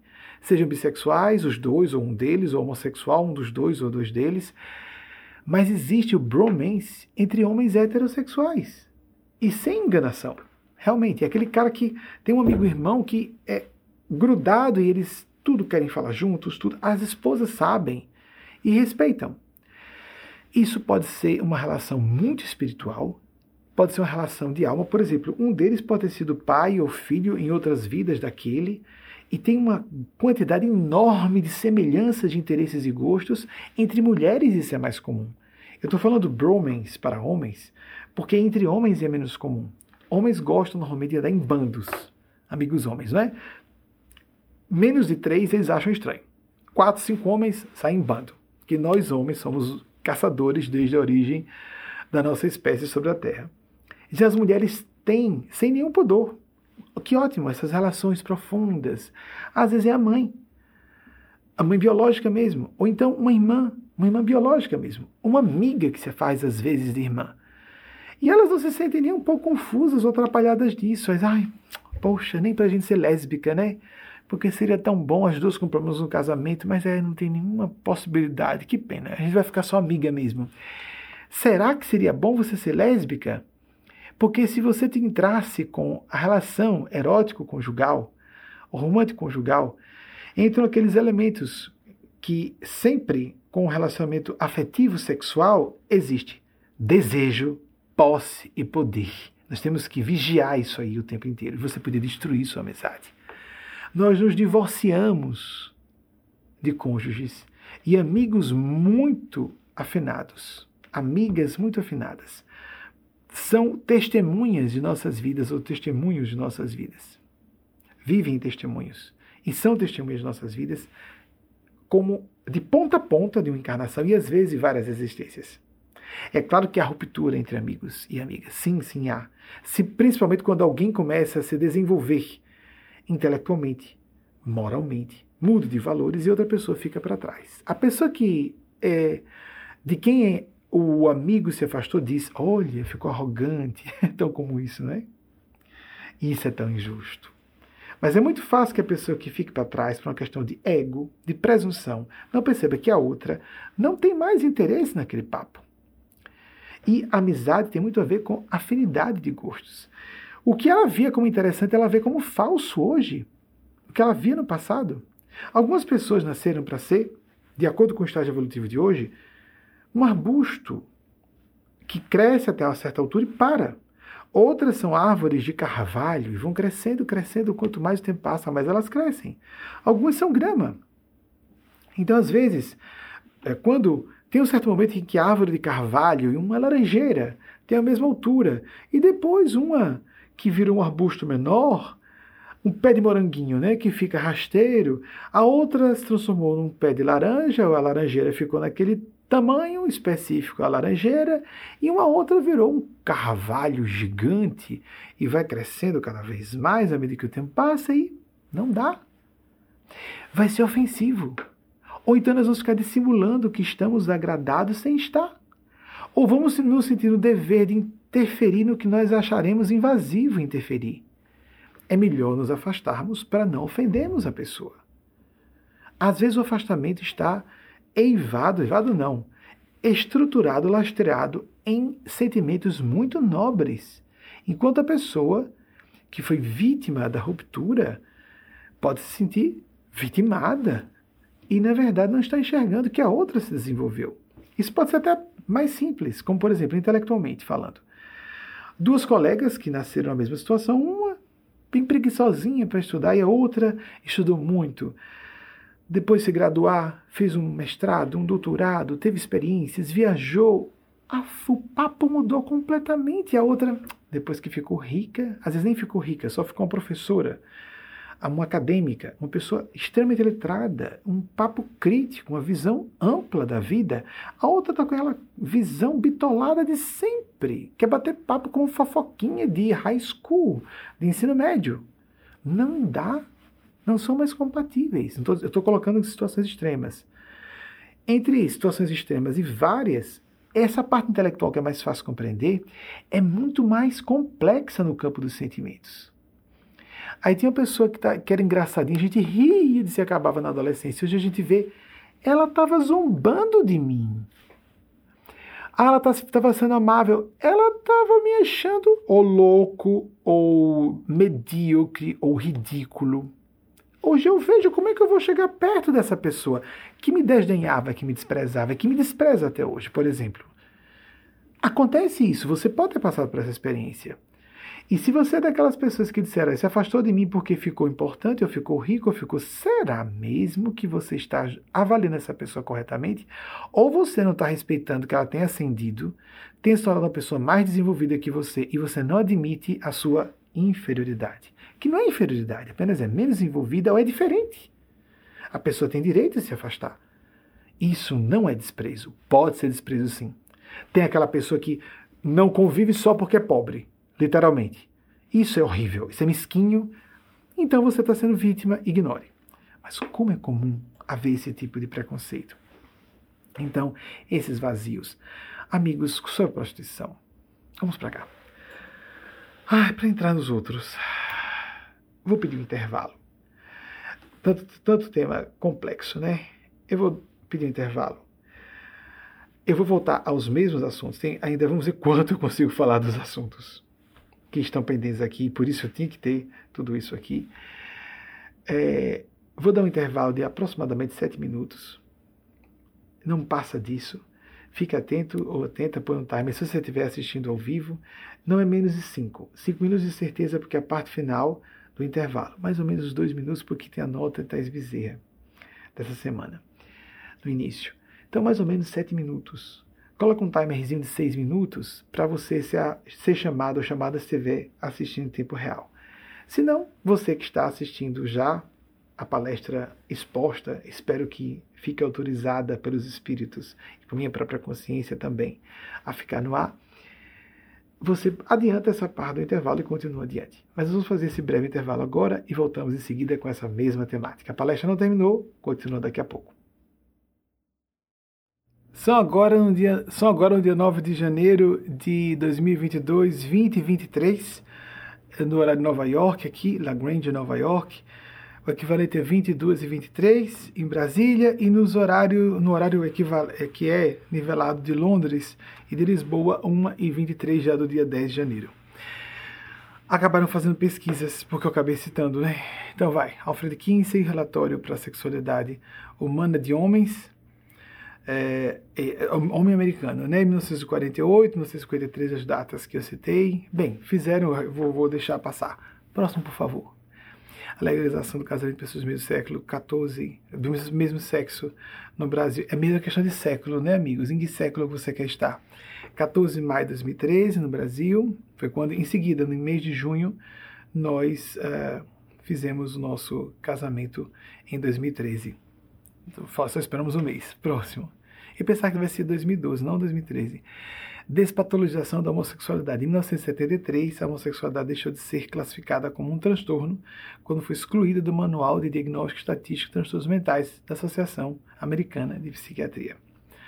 O ano que eu havia falado a vocês. Bem, tentando aproveitar o máximo tempo e os, os temas super controversos. Existe uma expressão aqui cunhada por uh, especialistas em direito nos Estados Unidos, o non-traditional sex. Para tudo, para homossexualidade, para bissexualidade, para assexualidade, mas também para outras formas de fetiches, inclusive a comunidade sadomasoquista. Então, o que, que eu poderia dizer?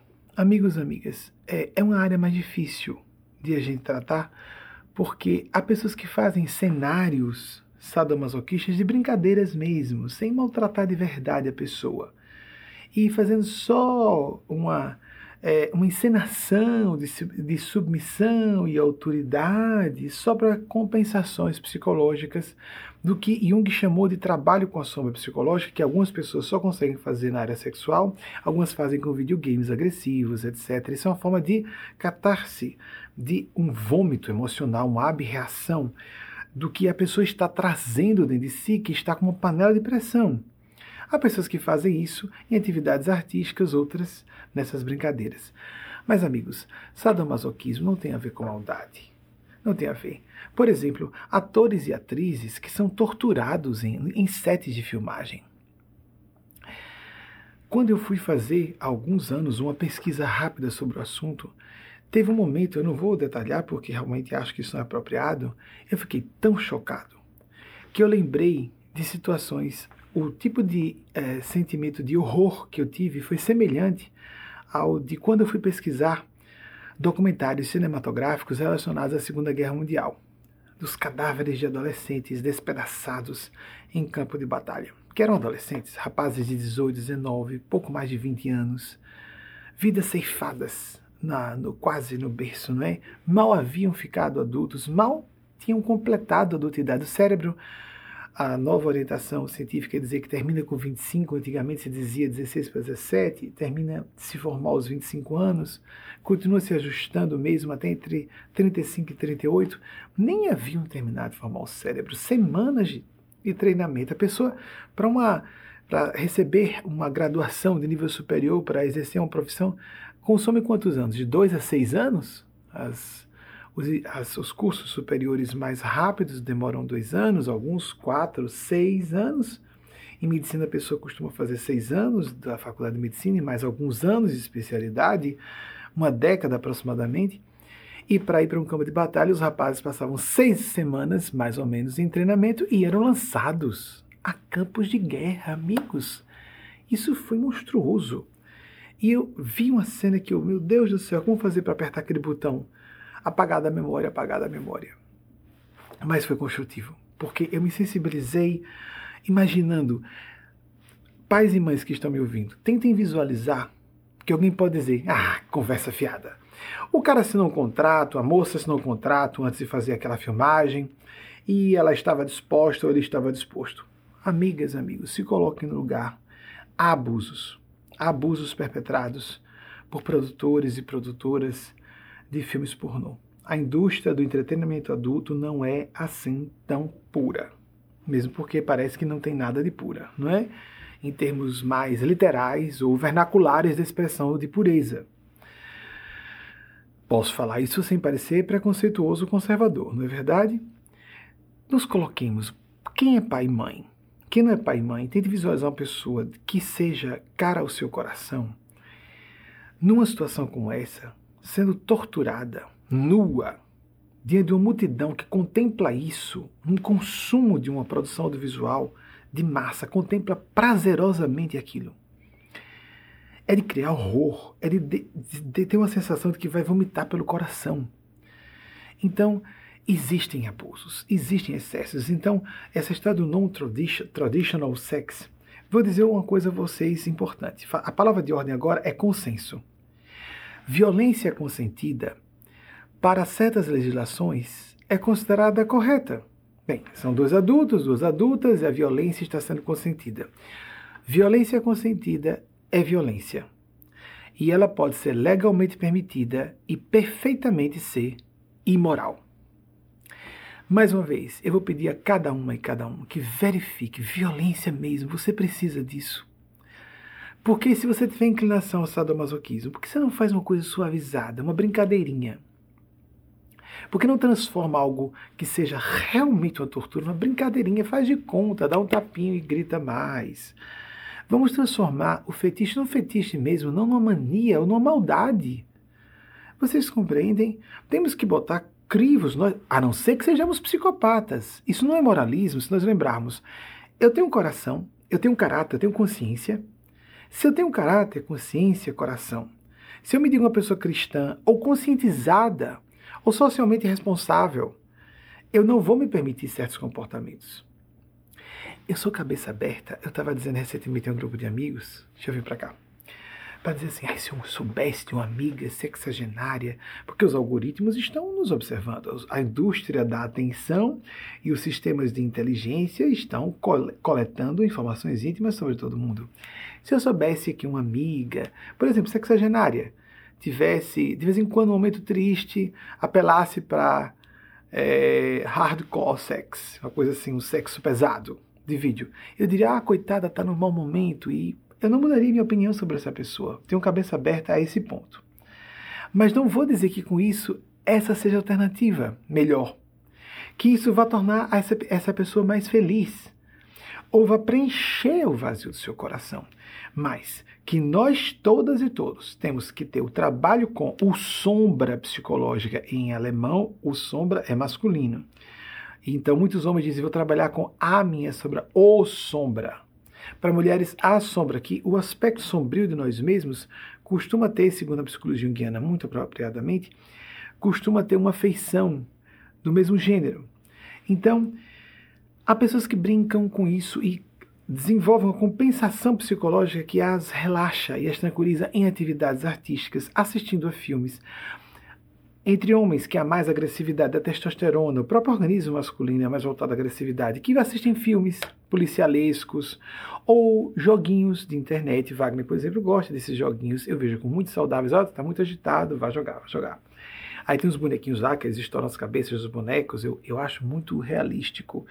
Mas eles sabem que não é real. É uma fantasia realmente, que estão conversando com os jogadores online. E tá todo mundo vendo, ah, que droga, morri. Ninguém está realmente sendo baleado. Nós temos que distinguir a distinção entre fantasia e uma atividade real é a distinção entre, entre ser civilizado ou não. Mas castrar a fantasia vai levar a pessoa a fazer uma panela de pressão psicológica e explodir no mau comportamento.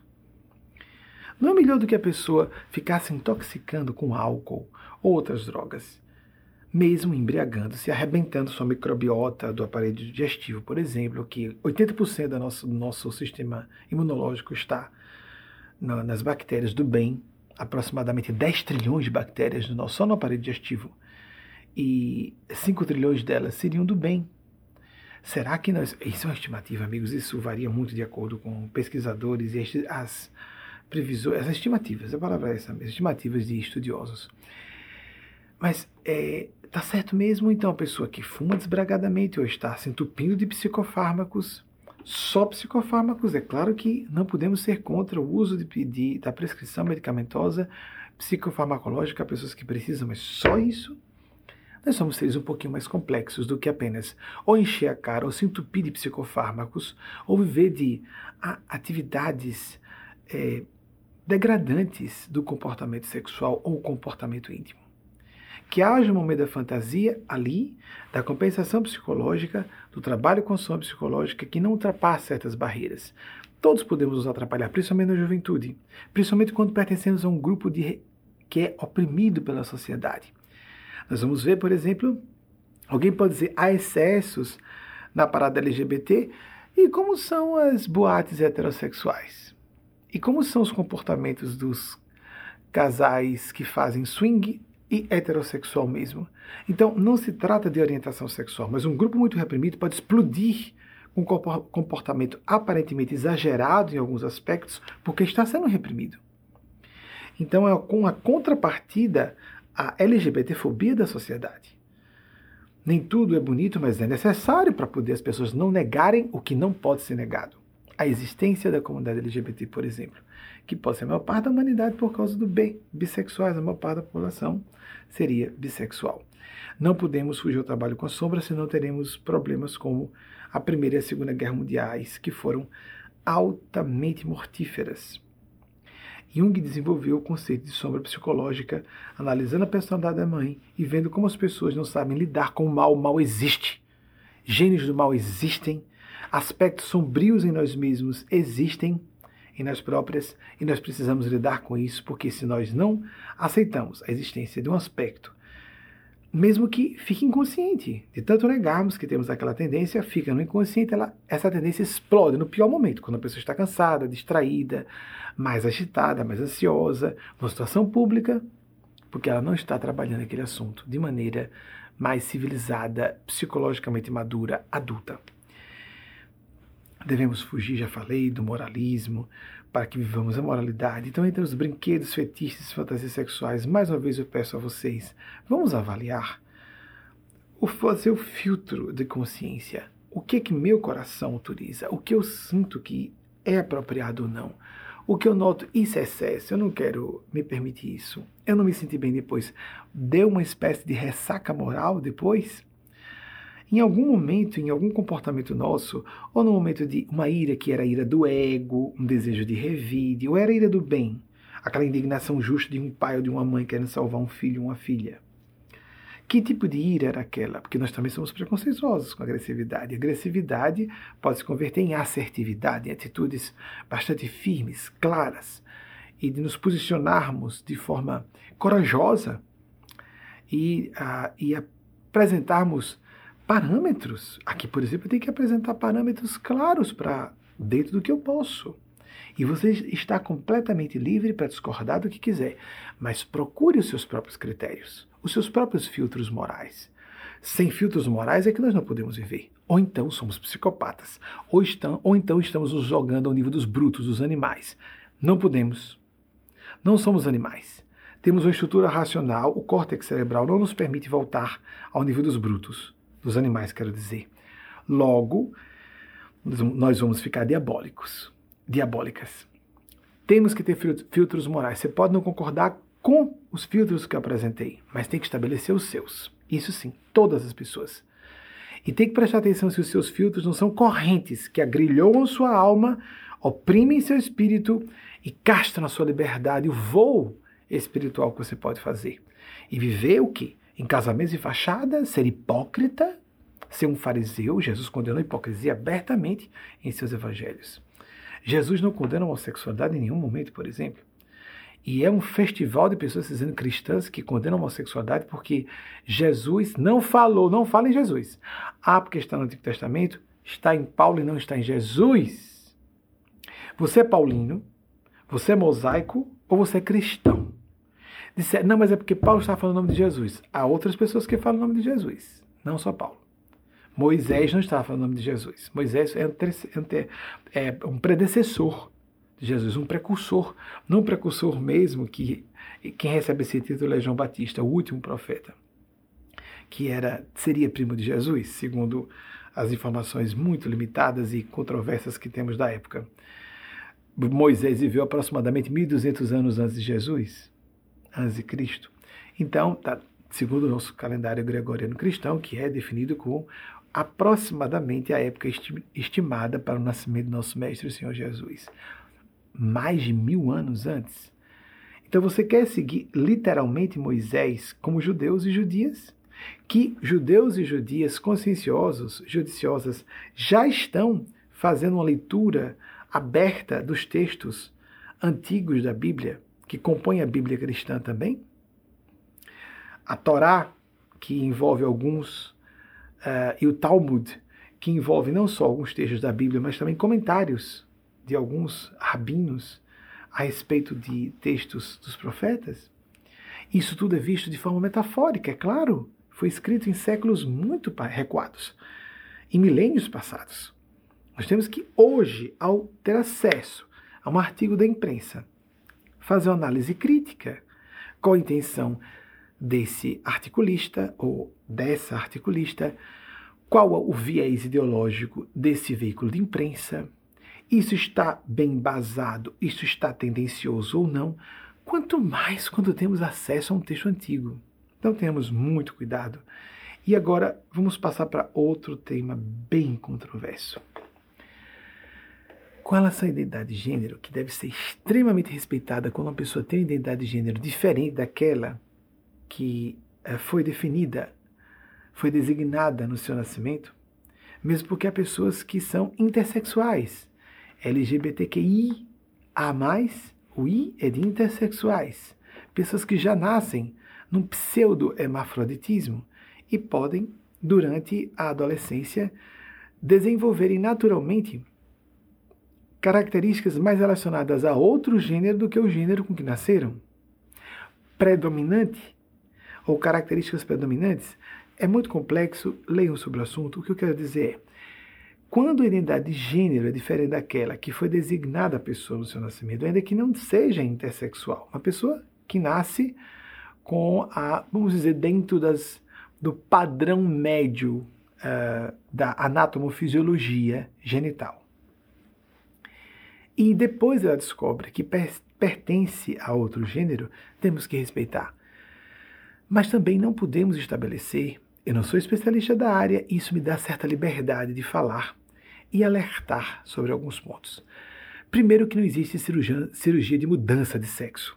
Ninguém muda de sexo, de gênero. As células, por exemplo, se alguém nasce como eu, como homem, tive a felicidade de ser cisgênero, porque é um conflito a menos, não porque seja errado ser transgênero ou estar na transgeneridade. Mas é um conflito a menos. Tenho orientação sexual para o mesmo gênero, mas sou cisgênero. Me sinto um homem num corpo de homem, basicamente. Devemos ter as duas características ou aspectos psicológicos mais relacionados ou prevalentes ou na nossa cultura atribuíveis ou atribuídos mais a um gênero do que a outro. Pessoas desenvolvidas têm características relacionadas mais a um ou outro gênero. Num certo momento, nada disso vai existir num futuro remoto à frente. A bissexualidade, não por acaso, é considerada a principal orientação sexual humana, ou seja, a comunidade LGBT é a maior parte da humanidade, não a menor. Não é uma minoria, é uma, uma esmagadora maioria, por causa dos bissexuais. Então, voltando. Assim como mulheres, que são tratadas como uma minoria, a misoginia é muito forte na nossa cultura, e não são uma minoria em termos literais, numéricos. Há populações que têm. Há, há uma pequena diferença de nascimento de meninos, bebês, em relação a meninas. Um pouco mais nascem meninos. Mas normalmente os homens morrem mais, se expõem mais a riscos e a população tende a ser maior de mulheres, com exceção da China, né? Tudo acontece na China. Então, com aquela política do filho, da, do filho único, e houve infanticídio em massa, porque lá há a tradição de filhos cuidarem de pais mais velhos, e existe uma diferença, até onde eu fui informado da última vez pela imprensa, uma diferença de 300 milhões de pessoas com predominância para homens. Isso é trágico, não é? Trágico, porque os próprios pais matavam bebês que nasciam meninas assim mesmo, para terem filhos homens. Que tristeza, não é? Então, quantos horrores! Como nós precisamos mudar essa humanidade próxima da psicopatia em muitos aspectos, próxima da, da malevolência, da, do aspecto demoníaco, diabólico. Porque nós não podemos ser só animais. Não somos animais. Temos um cérebro temos um córtex e um neocórtex cerebrais que nos dão funções cognitivas avançadas. Muito bem. A mudança de sexo não existe, existe uma mudança de redesignação genital. Há uma redesignação, cirurgia para redesignação genital, melhor falar assim. Ou seja, em muitos sentidos, a cirurgia de redesignação genital ela é uma cirurgia plástica que tenta ser um pouco mais do que plástica, dar uma certa fisiologia sexual, uma certa sensibilidade. Mas a quantidade de desabafos de pessoas que sofreram cirurgia de redesignação genital, que perderam sensações sexuais e sofreram graves distúrbios psicológicos posteriores na sua vida sexual. Distúrbios sexuais não são simples em termos de implicações para o bem-estar de uma pessoa e muitas são levadas não só ao pensamento, mas à tentativa e ao êxito na tentativa de suicídio. Então eu sugeriria a comunidade de transgêneros, ou vamos colocar, e transgêneras. Eu sei que para o bom português seria que ser transgêneros. Eu não pertenço à comunidade de vocês. Mas sei que há uma tendência a considerar, como por exemplo Laerte eh, denunciou, como se fosse uma espécie de status, quem tem, quem fez ou não fez a cirurgia de, re, de redesignação genital. Como se não fosse trans o bastante. Então, se a pessoa não fez cirurgia, seria travesti. Mas se a pessoa fez cirurgia, então seria uma trans completa. Não, tem pessoas que estão, estão na transgeneridade e não expuseram isso publicamente ainda, nem falaram, nem desabafaram com entes queridos. Assim como a homossexualidade acontece aqui, E eu sempre me senti, desde, que, desde a infância. Quando meu pai biológico fazia seu mestrado e defendia sua dissertação de mestrado, falo pai biológico porque meu pai espiritual é outro. Francisco de Assis disse isso. Pai, só Deus. Jesus pediu isso. Pai, só Deus. Não é nenhum, não estou fazendo uma referência à pessoa dele.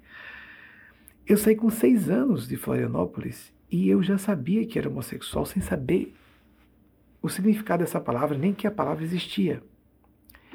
Então, assim como a homossexualidade não tem nada a ver com prática homossexual, e sim com sentimentos, ideias, transgeneridade também. Então, tenha cuidado você que está na identidade de gênero diferente daquela que lhe foi designada. Existem especialistas para isso, psiquiatras e terapeutas infantis, especialistas em crianças ou adolescentes que são que estão na transgeneridade. Lamentavelmente, ainda há poucos, deveríamos ter isso por toda parte. Em São Paulo eu sei que existe, aqui em Nova York há muito tempo, em Paris também, em, em grandes centros existem. Mas lembremos, eu estou falando dos que eu conheço mais detalhadamente. E há o bloqueio, por exemplo, para crianças claramente que estão na transgeneridade, que precisam sofrer o bloqueio dos hormônios sexuais para não desenvolverem características do gênero com que nasceram, ou que lhes foi designado ao nascimento, até que ficando adultas definam se vão querer fazer a interferência, de acordo com cada legislação, com cada país, a partir de que momento ela vai poder sofrer o, a utilização de hormônios do outro gênero, ou também e ou fazer a cirurgia de redesignação genital. Mas e se uma pessoa não quiser fazer cirurgia de redesignação de genital, redesignação genital? E se ela quiser dizer que é uma mulher, independentemente da sua genitália, ser masculina ou feminina? Por que vincularmos a identidade de gênero ao aparelho sexual? Acho muito válida a sua necessidade de fazer cirurgia. Repito, eu não estou condenando quem fez, quem quer fazer, quem fará cirurgia. Eu quero dizer que essa, até onde eu percebo, essa tecnologia de cirurgia de redesignação genital, em termos tecnocientíficos de hoje, ela está nos seus primórdios. Por exemplo, a cirurgia para a construção da genitália masculina para homens trans é muito limitada. Parece que não é, quando é o contrário, para a construção de uma genitália feminina em uma mulher trans. Mas a sensibilidade pode ser perdida significativamente, totalmente em alguns casos, ou criar distúrbios graves. A pessoa supõe que quer muito aquilo e depois é irreversível. Por que não pensarmos com mais cuidado sobre isso? Eu sugiro apenas prudência. Prudência. Não estou condenando quem faz, mas eu condeno um aspecto, a condenação. Nós devemos ser intolerantes com intolerância. Isso sim é básico, é universal. É atribuído a um autor só. Não, isso é universal. Nós devemos condenar a condenação. Não podemos ser tolerantes com a intolerância. Então não dá para dizer que eu fiz cirurgia de redesignação genital, eu sou mais mulher trans ou homem trans do que você que não fez. Isso está errado. Isso é injusto. As pessoas têm direito a não fazer a cirurgia, mesmo porque essa, repito, até onde eu alcanço e por todas as informações que eu estou recebendo, essa cirurgia tem muito ainda a ser desenvolvida. E a ciência vai resolver isso, assim como quando as pessoas descem para o plano físico, podem mudar de gênero Aqui, a ciência na Terra, casada, geminada, assessorada e em processo de intercurso, intercâmbio com a ciência da dimensão extrafísica, desenvolverá meios de fazer a mudança de gênero já a pessoa reencarnada. Sim, isso já está acontecendo. Mas não há mudança de gênero ainda completamente. E a redesignação genital pode criar grandes frustrações na satisfação sexual, no bem-estar geral da pessoa e até na vontade de viver. Então isso é gravíssimo. A tortura de atores e atrizes, já falei. É, pensemos nos pais, as mães desses autores, o voyeurismo em grupo, a distância, o que seja, tudo isso muito questionável. Eu acho que coloquei a capacidade. Vamos voltar a reforçar único ponto. Vamos para cá. Vamos reforçar que você deve ouvir tudo que disse em caráter de estímulo à reflexão. É você que, com o crivo da sua consciência, hábito de prece, práticas espirituais, meditação, não tenha pressa. O Espírito Eugênio Spazia tem uma máxima magnífica, guia espiritual da nossa instituição, da nossa organização Movimento. Em prece sem pressa. Então, uma expressão latina famigeradíssima, homini festinatio ex parte diaboli est. Toda pressa tem parte com o diabo. Não tenha pressa para questões graves. Mas se você concluir que aquilo realmente diz respeito a quem você é, na vocação profissional, na vocação acadêmica, na vocação a constituir família ou não, a ter filhos e filhas biológicos, biológicas ou adotivos, adotivas, a pertencer a um agrupamento religioso ou não, a pertencer a um agrupamento espiritual não religioso como o nosso, que não somos organizados como uma religião formalmente organizada, não. Mas precisamos de vida espiritual, práticas espirituais, terapia. Se você está com conflitos nessa área, pode procurar assistência terapêutica, pode procurar orientação espiritual de pessoas mais informadas, mais amadurecidas, pode e deve ponderar tudo que você receba. O médico mandou, eu faço. Você pode pegar a segunda opinião, terceira, quarta, quinta opiniões. No meio científico, isso é considerado completamente plausível.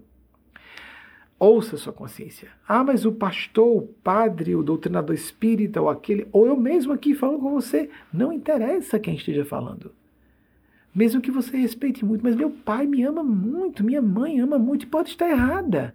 De onde nós tiramos? Fique atento, atenta a isso.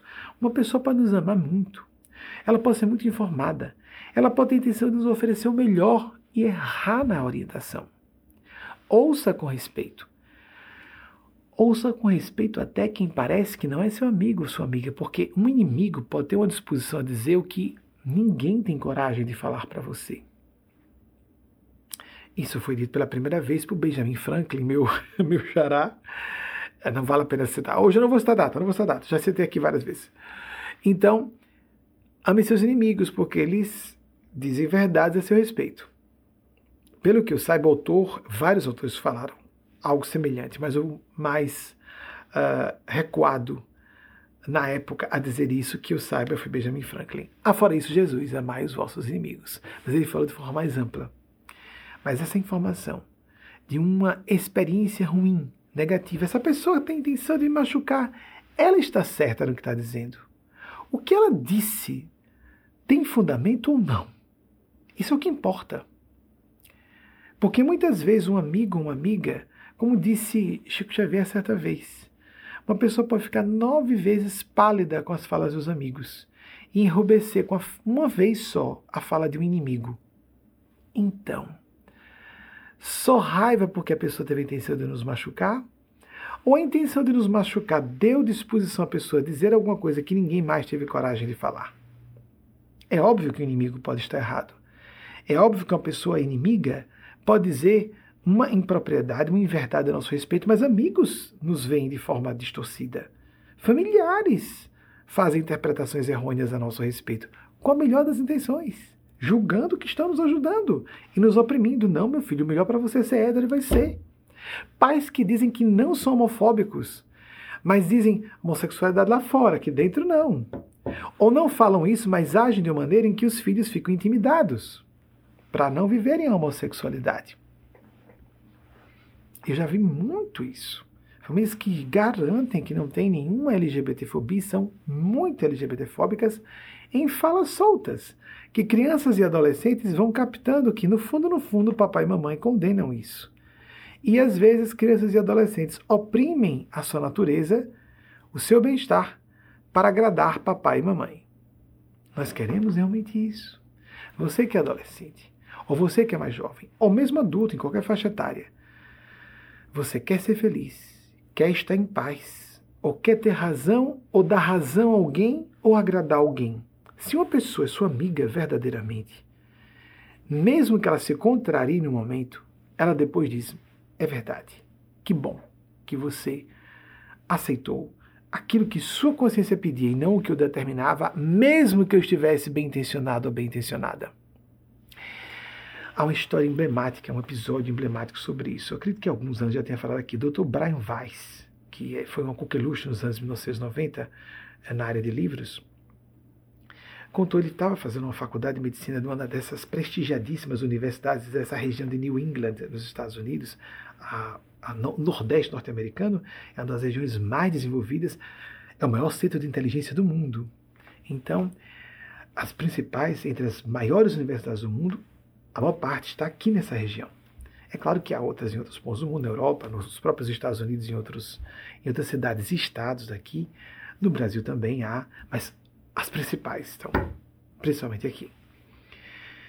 Ele estava fazendo, ah, eu, eu posso me equivocar, você estava fazendo Stanford, uma dessas grandes universidades e das mais prestigiadas na área de medicina, e ele se envolveu seriamente com uma moça, e o pai, isso dito por ele próprio, Brian Weiss. Alguns, algumas pessoas dizem Brian Weiss, mas ele é de origem germanofônica. Então, eu não sei se é austríaca ou alemã, eu acho que é austríaca. Em alemão, W tem som de V. Então, a pronúncia certa é Brian Weiss. É, sou estranho para algumas pessoas. Não é que a gente acha que tudo a pronúncia certa em inglês. Não, depende da origem da pessoa. Se nós quisermos ser precisos com a origem da pessoa e a origem do nome, respeitando a origem germanofônica do nome Brian Weiss. E uh, o, o, pai procurou, muito uh, preocupado, dizendo: Meu filho, é, você está fazendo uma faculdade que exige muitas universidades aqui, e as grandes faculdades exigem muito dos alunos e alunas. Um foco, uma concentração, um dispêndio de energia mental e de tempo colossais, ou um dispêndio colossal de tempo e de energia. E ele disse: Meu filho, você está fazendo uma faculdade difícil. Isso vai definir sua vida inteira. Você está muito jovem para ter um relacionamento sério que demanda espaço mental e tempo. Em palavras aproximadas, lógico. Se encontre com garotas no fim de semana, brinque para relaxar, mas não se envolva seriamente com ninguém. Quem vai dizer que esse pai não estava sendo bem intencionado? Brian Weiss disse que ouviu o pai, percebeu a boa intenção, a seriedade. Mas ele não acatou. Porque ele intuía que era a mulher da vida dele, era uma esposa, não era uma mera namorada. Anos se passaram. Ele de fato manteve o relacionamento. Terminou a faculdade, terminou muito bem, tornou-se um autor de sucesso internacionalmente. E um belo dia o pai se aproximou e disse: também teve essa grandeza. Não só ele seguiu a intuição dele, porque o pai poderia ter razão, mas ele intuiu. Não, não tem. Um jovem pode se equivocar por ingenuidade, sim. Mas atenção, a vida é sua, não de seu pai e de sua mãe. Ela pode ou ele estar com a melhor das intenções, com afeto. Você pode confiar completamente nessa pessoa e ela pode estar inteiramente errada a seu respeito. Ouça com atenção. Ouça livre de ideias preconcebidas, mas depois decida por você se você é um adulto ou uma adulta. Ponto.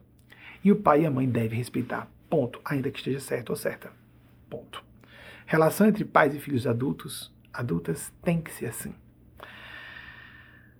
Passados muitos anos, o pai se aproximou dele para Weiss e disse: Eu queria falar com você, eu queria pedir desculpas pela minha abordagem naquela época na faculdade e parabenizar você por você não ter me ouvido, porque você estava com a mulher que era a mulher da sua vida e uma grande esposa, mãe de seus filhos, etc, etc. Às vezes temos situações emblemáticas como essa que nos chamam a atenção para o quanto nós temos que ser autocentrados, não egocentrados. Não é dizer que o mundo gira em torno de nós, mas o nosso mundo pessoal, as nossas escolhas pessoais têm que ser definidas pelo crivo da nossa consciência. Diante disso, invocando essa é, a função sentimento, a função de horror, como disse Jung, voz da consciência, centelha sagrada, a alma. Para você interpretar, se você segue uma religião formalmente organizada, o pastor, o padre católico, o uh, doutrinador expositor kardecista, aqui, se você me ouve, embora desligar as religiões formalmente organizadas, ao ler os evangelhos, ao ler a Bíblia, pior ainda, o Antigo Testamento é mais difícil entender. Porque um livro são textos que foram é, transmitidos inclusive por tradição oral, muitos deles. Quanta distorção. Já brincaram de telefone sem fio? Vocês imaginam correr de séculos textos transmitidos por tradição oral, para depois serem convertidos de fato em texto. Eram textos falados, viraram textos escritos depois de alguns séculos, alguns deles, alguns dos livros da Bíblia. Escritos em idiomas mortos. Depois traduzidos para vários outros idiomas. Cada tradução, uma traição, como é uma expressão brocar do latino antigo. Não tem como não ter. Escrito para uma população com uma cultura completamente diferente da nossa. A interpretação é indispensável. Ou nós vamos trair o espírito da Bíblia, vamos ser blasfemos com o texto sagrado. Ouça seu coração, ouça sua consciência, pondere, avalie, escolha de forma que você não se sinta mal consigo mesmo, consigo própria. Que nosso Senhor Jesus, nosso Mestre Senhor Jesus, que os anjos, os cristos de Deus, como você queira denominar, esses gênios celestes, eu estou completamente convicto e tenho evidências mais numerosíssimas no correr de décadas. Eu trabalho com isso, estudo há mais tempo do que trabalho com isso. Mal saí da infância, estava lendo o assunto por todas as linhas de pensamento. Existem gênios celestes ou anjos no campo da intelectualidade e dos sentimentos que nos vigiam e não forçam. Ah, mas por que não vêm se manifestar para mim? Porque eles respeitam o seu livre arbítrio, porque eles respeitam a nossa consciência, porque eles respeitam o nosso direito de não acreditar nem na existência da divindade. Eles não vão se impor. Quanto mais evoluída uma civilização ou um ser, uma comunidade de seres superiores ou um ser superior, quanto mais de fato é superior, mais respeita a nossa liberdade de pensar e de escolher principiologia, filosofia de vida, definição religiosa ou não, que seja, política, etc. Eles não vão violar o seu espaço. Ou você invoca e busca, e mesmo assim eles vão vir com muito cuidado para não ferir suas inclinações personalíssimas, ou e você que deverá todos nós, não só você, todos nós devemos buscar sempre estar abertos, receptivas, prática de oração diária, prática de meditação diária. Um dia na semana, um contato como esse, como fazemos aqui, de reflexão em grupo, em tempo real, se possível em tempo real, se não durante a semana. Ok, a maior parte de vocês assistem em, a essa palestra em outros momentos durante a semana. Precisamos disso. Se você gosta do ambiente de uma certa denominação das igrejas reformadas, das igrejas no Brasil como se chamam evangélicas, excelente, siga. Filtre o que é ouvido, que você ouve lá. Se você gosta da igreja católica, de uma certa linha da igreja católica ou outra, que há muitas ordens e tendências dentro da igreja católica, é um colosso a igreja católica, siga a homilia, ou digamos o sermão de um padre específico, um sacerdote específico, vá, mas filtre, filtre de um certo doutrinador, expositor espírita, filtre aquilo que é válido ou não para você. Aqui você me ouvindo, filtre o que é válido ou não. Só tenha cuidado para não filtrar só de acordo com o gosto pessoal. Como se fosse passeando é, pelas gôndolas de um supermercado e tirando só aquilo que lhe convém. O que nos é conveniente não necessariamente é consciente. O que importa é que nossa consciência aprove e às vezes fere aquilo que, nos, que mais é confortável, zona de conforto. Isso é de domínio universal. Isso é notório. Isso é domínio comum. O que nos fere, o que é cômodo, a zona de conforto é o que nos permite o crescimento. Às vezes, o que é agradável ao nosso ego é exatamente o contrário do que nos fará bem realmente, nos realizará. O caminho da bem-aventurança, da bliss, como disse Joseph Campbell, aquilo que Jesus falou de reino de Deus, a nossa realização profunda. Fique atento se você não vai ficar só na base, ah, vou colher aqui, isso aqui é bom, isso não é. Assim, isso é imaturo, isso é infantil, isso é caprichoso. Tenha cuidado para não ficar caprichosa ou caprichoso, voluntarioso, voluntariosa. Procure ser realmente consciente. Assim como um professor costuma, ao cumprir bem seus deveres profissionais, ou uma mãe e um pai agem de forma devocional na sua parentalidade, seja assim disciplinado e disciplinador, disciplinadora consigo mesmo, consigo própria. Isso é imprescindível para realmente sermos honestos, autênticas com nós mesmos, nós próprias, e podermos favorecer o processo de transcendência, o desenvolvimento psicológico de nós mesmos e nos tornarmos as próprias e nos colocarmos. Desculpa a flexão feminilidade, é um respeito, a nossa cultura é muito misógina e está no idioma. Houve um linguista que veio dizer que o neutro, um linguista homem, devia ter vergonha. Veio dizer que não, porque veio do latim e havia o gênero neutro, e é bem, mas bem, depois o masculino ficou mais sonoro e nós seguimos. Por favor, deixe uma linguista mulher falar isso. Tenha um pouquinho de autocrítica. Nosso idioma é machista mesmo. E é uma mensagem subliminar que é mandada para as mulheres que o neutro é masculino, porque o que é genérico e o que é humano é masculino e que ser mulher é ser uma subclasse humana. Deixe as mulheres linguistas falarem isso, não você que é homem, não faça isso, que eu estou no gênero masculino e posso falar de cátedra. Então, vou flexionar para que vocês mulheres e a nossa própria feminilidade de nós homens que somos cisgênero, ou cisgêneros, livremente falando, aqui é flexão, sejamos respeitados e respeitemos a feminilidade. Assim como a mensagem que se segue, que é de um ser crístico materno, não importando se é de fato a Maria de Nazaré histórica, isso não tem importância. Isso é secundário. A própria Maria de Nazaré julgaria isso secundário, Jesus julgaria secundário, mas garanto que toda espiritualidade sublime e nosso Mestre Senhor Jesus, por ser a voz da verdade para a terra, deseja que isso seja feito.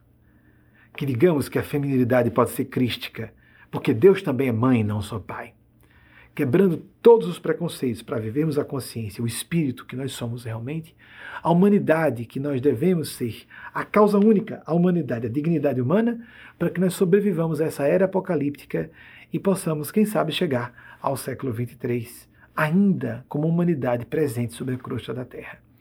Precisamos resolver esses assuntos essenciais de consciência e de comportamento para que saiamos do, da egolatria, do egocentrismo e daquela tríade do mal que fizemos referência, que é a psicologia, que é a psicologia lude, o narcisismo, a manipulação e a psicopatia.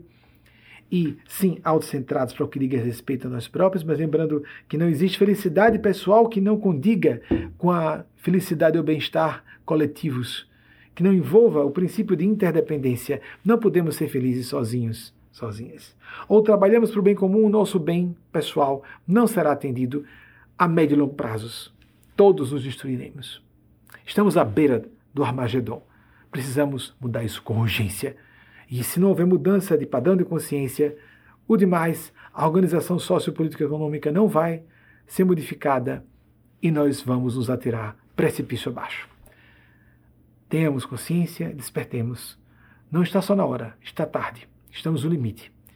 Que Nossa Senhora, Nosso Senhor Jesus, o grande anjo Gabriel que visitou Nossa Senhora e a fez grávida de forma mística, na minha opinião, crença, é nosso Mestre Senhor Jesus, abençoe em cada uma e cada um de nós, que a comunidade dos Espíritos Santos de Deus, ou do próprio Espírito Santo de Deus, toque os nossos corações e nos torne pessoas melhores. A bênção delas e deles para vocês, para todos nós, todas nós, nossos entes queridos e projetos pessoais. Assim seja.